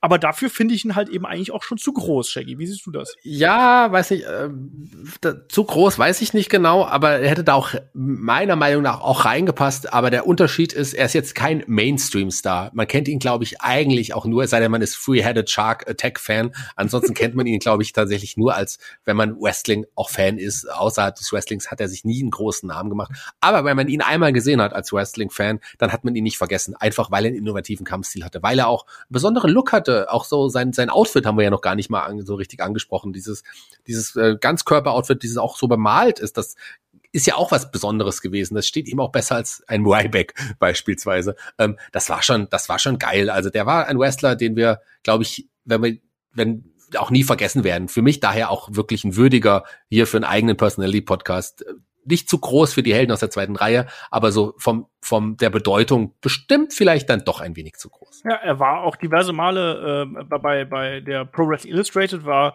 Most Popular Wrestler of the Year zweimal, 2-1, 2-2, hat zweimal gleich das Comeback des Jahres hingelegt, das muss man auch mal erstmal schaffen. Und er war sogar ähm, einmal ähm, die Nummer eins bei den Top 500 Singles Wrestlers bei der Pro Wrestling Illustrated Top 500 und das war 2002. Also auch das muss man erstmal schaffen. Und ich finde, er hat ja in jeder Promotion, wo er gewesen ist, hat er ja irgendwie seine Fußabdrücke hinterlassen. Er hat immer eine, eine gewisse Bedeutung gehabt. Klar, bei WWE schwankte die sehr stark hin und her von, oh, guck mal, der kratzt am Main Event bis hin zu, oh mein Gott, ich habe viel zu viel RVD jetzt irgendwie auch gesehen. Aber er hat immer eine Rolle gespielt und er war immer jemand, wie du richtig gesagt hast, an den sich die Menschen erinnern können. Und das ist auch was, was ein Wrestler erstmal mitbringen muss, dass er so einen Wiedererkennungswert hat und dass er auch konstant eigentlich so populär gewesen ist. Also ich habe noch wenige Leute getroffen, die gesagt hätten, nee, also Rob Van Dam, also den hasse ich ja wie die Pest. Wird es garantiert auch den oder die eine oder andere geben, aber die Mehrzahl der Zuschauer ist dann doch eher pro Rob Van Dam gewesen. Deswegen finde ich es auch schön, dass wir jetzt hier dann so in aller Breite ähm, drüber gesprochen haben, über seine Karriere. Was wir eigentlich gar nicht angesprochen haben, Shaggy, ist seine, seine Vorliebe für äh, das grüne Kraut, außer dass ihm das mal zu Verhängnis geworden ist. Ja, wir haben es nicht wirklich angesprochen, aber sagen wir es mal so, ähm, also er ist es gibt ja diverse Wrestler, von denen man das weiß, dass sie auch regelmäßig Cannabis konsumieren. Also er ist nicht nur da ein Anhänger, sondern er hat ja auch teilweise eine eigene Firma gegründet gehabt, die medizinisches Cannabis vertrieben hat. Also der ist äh, ist jemand, der dem das schon, äh, glaube ich, von dem man sagen kann, das ist Teil seines Lebens. Ja. RVD CBD heißt diese äh, dieses Unternehmen, was er äh, da gegründet hat.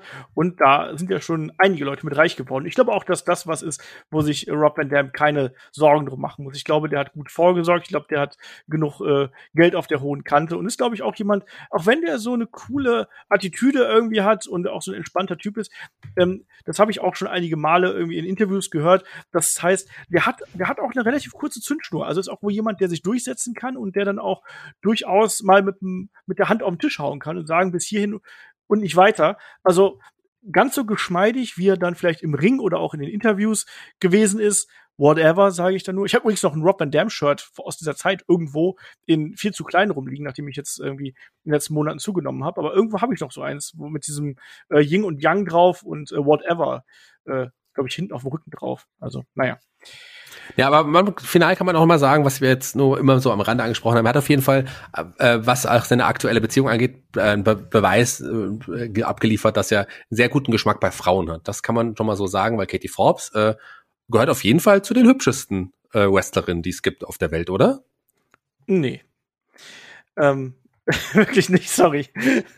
Was? nee, überhaupt nicht. Ist überhaupt nicht. Da gibt's sehr, sehr viele äh, hübschere äh, Damen. Äh, ist halt hm. überhaupt nicht mein Stil. Schreibt uns mal, schreibt uns in die, in, die, in die Kommentare mal oder schreibt uns mal persönlich an, wer auch meiner Meinung ist oder wer eher Olafs Meinung ist. Ähm, wir haben ja auch einen unterschiedlichen Geschmack bei Frauen, glaube ich. Das ist, glaube ich, auch ganz gut so. Ähm, ja, aber ansonsten, ich hoffe, ihr hattet hier äh, ein bisschen Spaß mit unseren Ausführungen ähm, zu Rob Van Dam, unserer Meinung, die wir auch hier dann kundgetan haben. Ich glaube trotzdem, dass er ein, echt ein toller Kandidat hier für ähm, unser Personality-Podcast gewesen ist. Es gibt viele Geschichten, die wir jetzt über ihn erzählt haben und ähm, ist auf jeden Fall jemand, der im Gedächtnis geblieben ist und der uns wahrscheinlich auch das ein oder andere Mal noch über den Weg laufen wird. So, und damit sind wir durch, Shaggy, oder? Ja, wir sind durch, auch wenn ich deine, deine, mich deine Meinung über Katie Forbes überrascht hat. Ich dachte, da sind wir uns wenigstens mal einig. Ich wusste gar nicht, dass es da noch eine zweite Meinung gibt. Aber okay, äh, mag sein, dass du da anderer Meinung bist. nee, äh, wie gesagt, nicht, nicht mein Stil, äh, aber jedem das seine. One of ähm, a kind. Ja, genau, one of a kind. Ähm, und ansonsten hier bei uns bei Headlock geht's natürlich dann in der kommenden Woche weiter. Ich habe es angesprochen eingangs ähm, mit unserer Berichterstattung zu Money in the Bank. Das steht ja auch schon dann kurz vor der Tür. Und, also haben wir erstmal die Preview. Und am Montag, Schrägstrich Dienstag, gibt's dann die Review. Und wer dann noch immer nicht äh, genug von uns haben kann, noch mehr Headlock haben möchte, jetzt ist ja die EM vorbei, da hat man ja wieder ein bisschen mehr Zeit. Ähm, der kann dann oder die kann dann auch gerne bei uns auf Patreon bei Steady vorbeischauen. Jetzt zuletzt hatten wir ähm, das Magazin. In der kommenden Woche werden wir auch die Helden aus der zweiten Reihe wieder haben. Wir haben das Match of the Week am Start und noch ganz viele andere exklusive Podcasts. Jetzt zuletzt auch noch ähm, das Watch-Along zu WCW Uncensored 95. Auch das war ein Heidenspaß. So, Shaggy, möchtest du zum Abschluss noch was sagen? Nein. Okay. Dann, äh, mm -mm. was? Nein? Mm Nein? Du hast, du hast keinen klugen Rob Van Dam Catchphrase auf Lager, sonst schließt du doch. It's me, it's me, it's RVD. okay. Äh, in diesem Sinne sage ich Dankeschön fürs Zuhören und bis zum nächsten Mal hier bei Headlock, dem Pro Wrestling Podcast. Macht's gut. Tschüss.